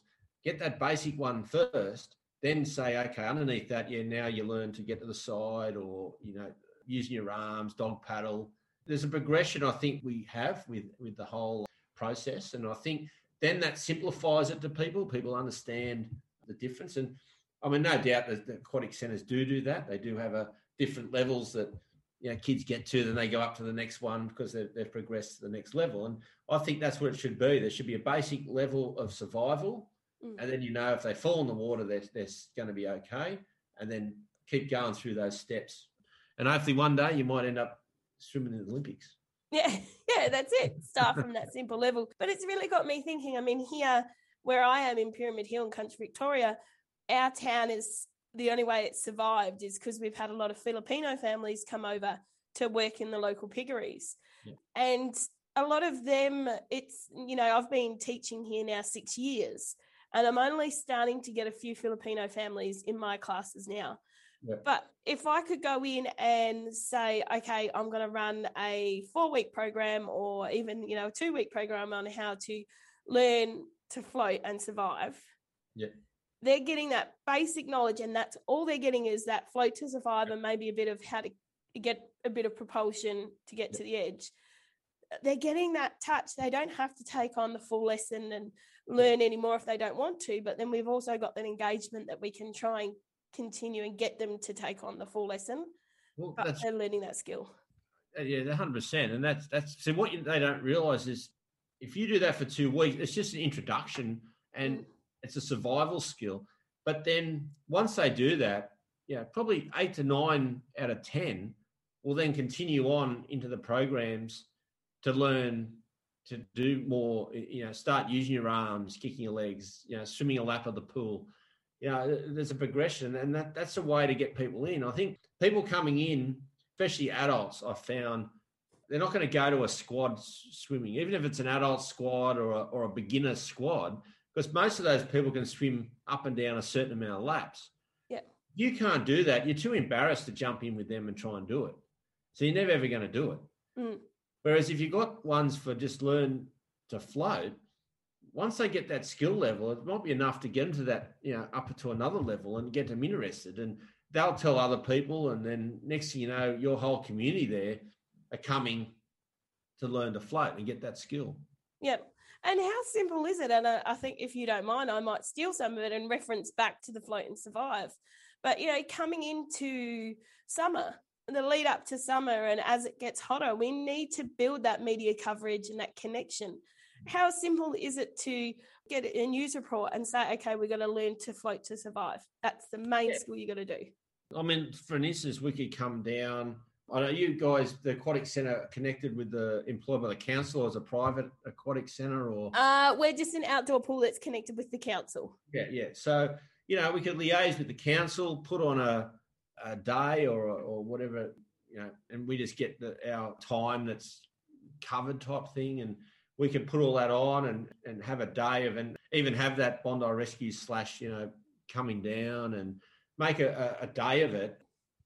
It's something like that that could start that process, and then our idea is then we've aligned with a lot of councils up in Sydney because obviously we can't do everything. But the idea I've got is I'll come in with my profile, get the people to the pools, introduce it all to it, but then leave it with you guys to carry that on in, into the future where you're teaching that side of it. Then also then you're going into what you've always you, what you're doing now.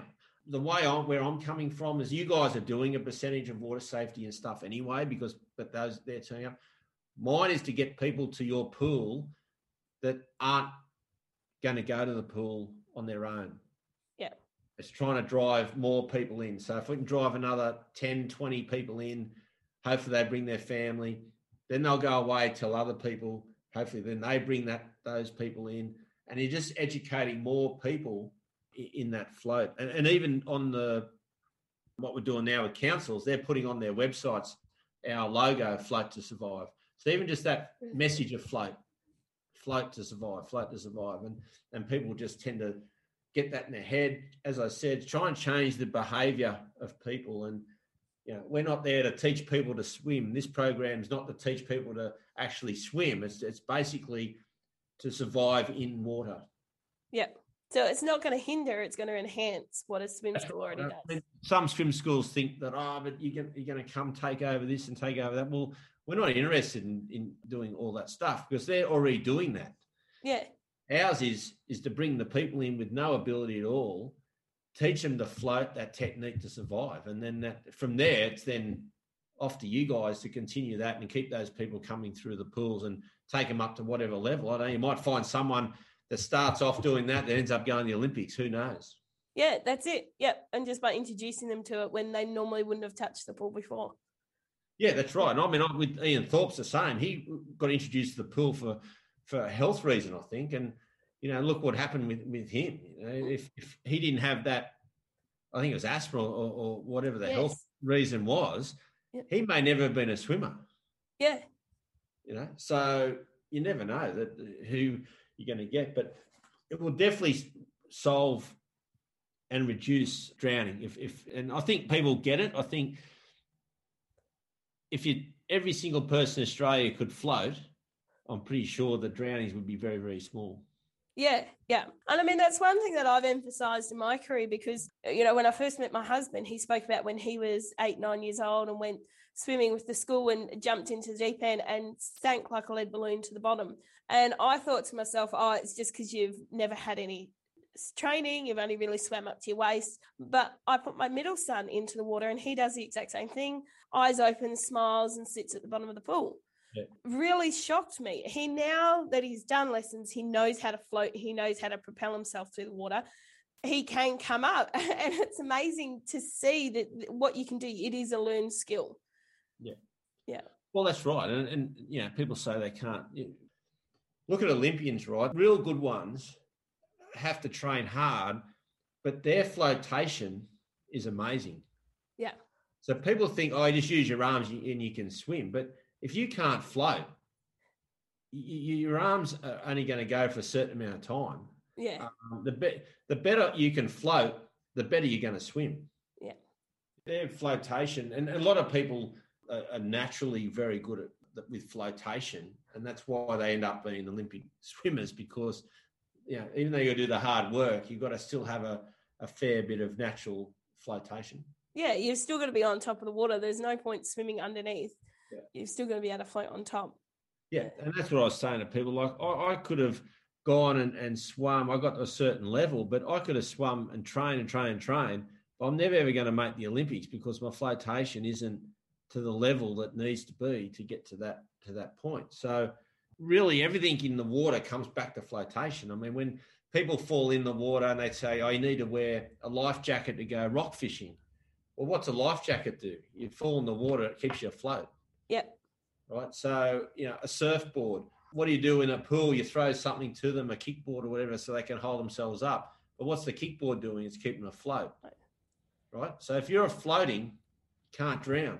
That's the, yep. I'm trying to get across to everybody that you know, whether you're holding a, a two liter empty Coke bottle or you're holding a, a noodle or you're holding a, a kickboard, you know, that's proof that floating is a survival skill. So throw all those away. You should be able to do that without that.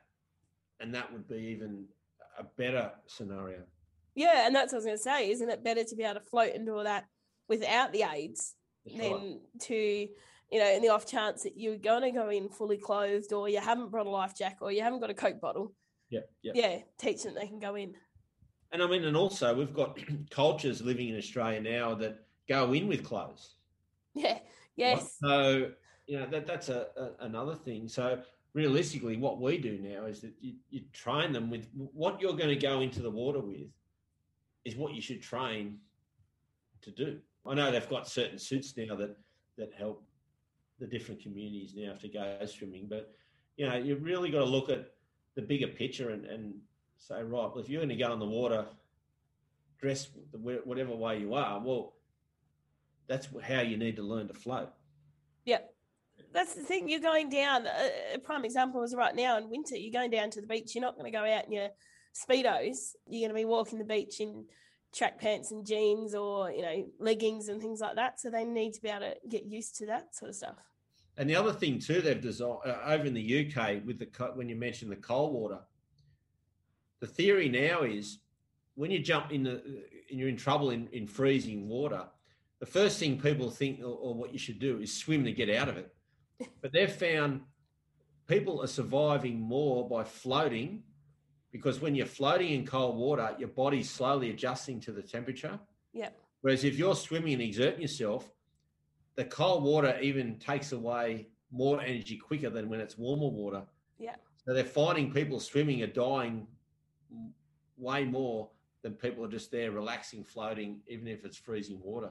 Yeah. And I think also I read somewhere where you go into these cold waters and your body's first response is to spasm and to compress and to start and, you know, to close up. Um, and that's then taking that energy. If you can counter react that action and breathe and relax and float, then it, yeah, like you said, it would give it time for the body to adjust to the temperature. Yeah, yeah, it does. It's been proven now over in the uh, in the UK. So yeah, it's um, fascinating. But I mean, anyone out there that wants to get in contact or get in contact with you, and you know, we want to start rolling all this out and aligning with aquatic centres, councils, uh, surf schools whoever it is, it's just partnering in with, with these people and you know trying to get this float to survive message out and have that in in all the, the teachings and you know obviously everyone does what they do which they can continue doing all that as well. It's just another we just want to bring another component into water safety around what everyone else is already doing a, a great job at yeah and how can they get in contact with you i'll put it in the show notes but how's the best way to get in contact with you you can go Surf Educators International uh, on the website. Just Google that, and they'll have all the information about what we do and contact details. And so just uh, go into that website. Brilliant. And like I said, I'll put it in the show notes, but I think that's something we need to put out there and use it as a way of enhancing and not looking at it as competition. Yeah, I mean, we come with a, a whole package of. We've got the float to survive. I also then mentor and come in and speak to lifeguards. I've been doing that with the with aquatic centres with pool lifeguards, explaining about patrolling strategies and how we work and how then the pools uh, lifeguards can work. Uh, also, we've got the towers. A lot of aquatic centres now bring in these the the towers where because at the moment they're all standing around the pool for hours, as you said, standing there, and you know eventually you're going to lose concentration. But if you've got a better patrolling strategy where one person in a in a portable tower is basically controlling everything, and then the others move around, and your, your breaks are, even though you're watching more from the tower, but you're getting out of the sun, having a break, sitting down a bit more. There's a whole structure there on how it should all work. So then they're not all drifting off and speaking to each other or, or, or thinking about what they're going to do tomorrow. And it's, it's a whole strategy of, of having that fatigue. We call it fatigue breaks at the beach because we work a lot long hours. Some days are 13 hour days. So you need those fatigue wow. breaks in there. You know, 6 a.m. to 7 p.m. is a, a long day at the, at the beach.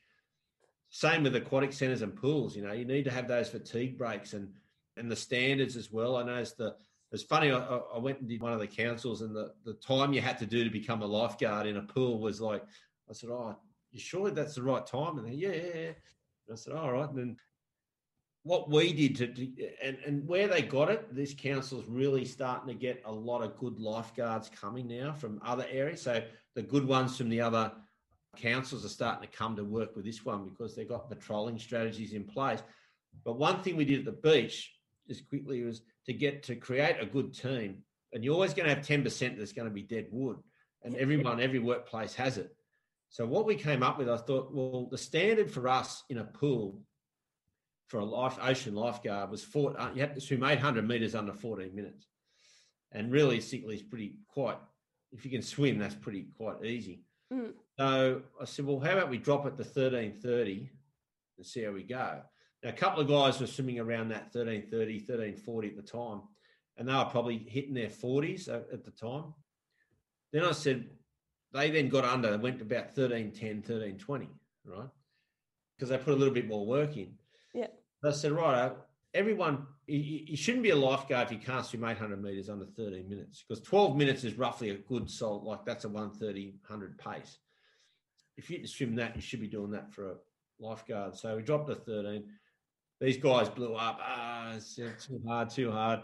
Anyway, they go, we're getting older. And I said, yeah, that's fine. I said, the ocean doesn't discriminate whether you're 18 or whether you're 60. Like it'll, yeah. it'll belt you no matter what age you are. So we brought the 13 minutes in. Now, this guy by now was getting closer to 50. So when he was 40, he was just getting under 14 minutes. Yeah. But now he's only 50. He's swimming 12.30. Wow. Right. So he's getting older, but getting faster. Yeah. And the only reason he was doing that was one, he had to put a bit more work in, in in swimming to get to that level. So as I said earlier, he worked on his weakness where he's letting his weakness go. Yeah. Worked on his weakness, got it back to that point. The other thing was, but they didn't realize what I was doing was I was only dropping the time because I only wanted people in the team that really wanted to be there in the team. Now, if you didn't want to be there in the team, he would have not done the time and walked away and left. Yeah right? So those people you don't want. Yeah. The ones that got in and did it and got under the time are the ones that you want because they're passionate about being there. Now, that's what I put to these guys in the pool. They need to drop the time a little bit. So when they're dropping the time a little bit, the ones that weren't interested and just deaf because they just want to get paid dropped off.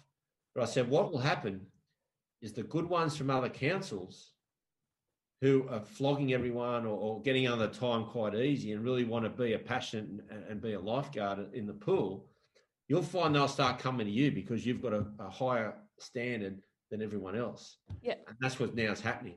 Wow. you're starting to attract the better ones to come to that pool from other council areas. Yep. So it's a little technique that, don't get me wrong, it's tough because you're going to have people blow up because people don't like change. But if you want a really good team, you need to have small changes. And the ones that want to really be there will be there. Yeah. They will continue. They'll do whatever they need to do. It's like kids going to uni or whatever. They want to be a lawyer or they want to be, put a, use an Olympic swimmer as one. If they really want to be an Olympic swimmer, they'll turn up and do what they have to do Mm. to get that. Yeah. So it's the same sort of theory. Now I, I can I bring that to people. So anyone in aquatic centres or whatever, we've got that side of things as well that we can bring in to try and build up and, and, and mentor that lifeguard team that's in, in the pools. Wow, there goes my idea. I did the lifeguard course and was too slow in the swim. And I always said, Oh, why do you have to do the swim? You know, why? Oh, I can still rescue people. You don't swim a 50 meter to rescue someone in the deep end. But yeah, now. No, yeah. we well that's that's true. That's a true. And and a lot of people were, you know, were saying that. But yes, anyone probably can jump in the pool and rescue them that's a lifeguard, whether you can swim the time or can't swim the time. But it's to build that team and, and, Mm. and that that there's a bigger picture to just being able to swim 50 meters and and do that and, and jump in to rescue someone because you know generally um it's just a matter of putting and I don't know why we get time to train at work. I don't know why pools and aquatic centres don't allow them to have a time where they're and they're in the pool doing some swimming. If you only swim twice a week, you'll get under the times easy. Yeah. Yeah. Like, just what happens is people don't put the time in to do that. So because if you don't have to, you're not going to do it. No, that's it. Um, Yeah. So, but that was my point. Was not the fact you have to have a faster time to be a lifeguard. It's the fact that it's a way to get people that you that really want to be. I'm mainly just talking about lifeguards, whether it's a pool or whether it's an ocean. Mm. If you're not passionate about being a lifeguard, you'll switch off when you're on duty. Now, you switch off on duty, for us, someone could die. Yeah. Whereas if you switch off in an office, well, or you make a mistake, you generally can you, you can generally fix that up. But in lifeguarding, you can't afford that. A kid falls in a pool, you're not concentrating, that kid dies. So then you've got to live with that. Yeah. And, you know whether you've missed it on because you weren't paying attention or as you said earlier with us, when we do have a death, we sit back and think, geez, could have done that better, this better, and that better. And, you know, but at the end of the day, if you blatantly know you're not doing the right thing or not concentrating and someone dies, you're going to live with that for the rest of your life. Yeah, and I think that gets me because I travel around a lot of country pools, and then we are getting younger kids. I mean, you know, they're doing it at 16 as juniors. They're ho- they've got an 18 year old with them, but they are young kids, and you know, they're chatting to their friends, and we're trying to get more of them to actually, you know, fill the lifeguard roles because it's hard to get lifeguards in country areas, Mm. but it becomes the the opposite because they're not watching they're just doing it because they get the money and they're not they haven't got the passion That's right. There's no passion there to do it. So we do a lot of stuff scenario work as well, and we do that with the pools. And I- can turn up. What I did with the, the other council, I turned up one day after we did all the sessions and they were just doing their normal job. I sort of snuck in and came in, and then I had a kid with me which could swim. But what we did, we got him to say, "Man, just go into that area and just start going under and up, under and under, bobbing up and under. So without them even knowing, and I want to see with what I said and the procedures and patrolling strategy we were putting in place, we put the tower in to see how these guys would respond. And the only way to test it is them not knowing we're going to be there. Yeah. Now that happened and they did everything. They were straight onto it, got the kid out, blah, blah, blah. And then realized that that was a, that we, we were there doing that. But the outcome was to explain to them what you've been taught and what I've been saying for the last month. You guys now have just naturally done that. Yeah. And then so that because that could have been a kid that couldn't swim. Mm. Right? Now, if they had done that, if I turned up to another aquatic centre and did the same thing, the and- and time how long the kid's going up and down, under and under and under, there'd be a, somewhere where no one even responds, Yeah. and then you know you've got a problem. yeah So it's things like that. I mean, it's not trying to catch people out. It's it's out of the. It's just trying to get people out of their comfort zone with work. And I mean, some people probably think it's it's it's too hardcore or whatever, but that's the way. If we didn't do that at Bondi, we'd have multiple drownings weekly. Mm.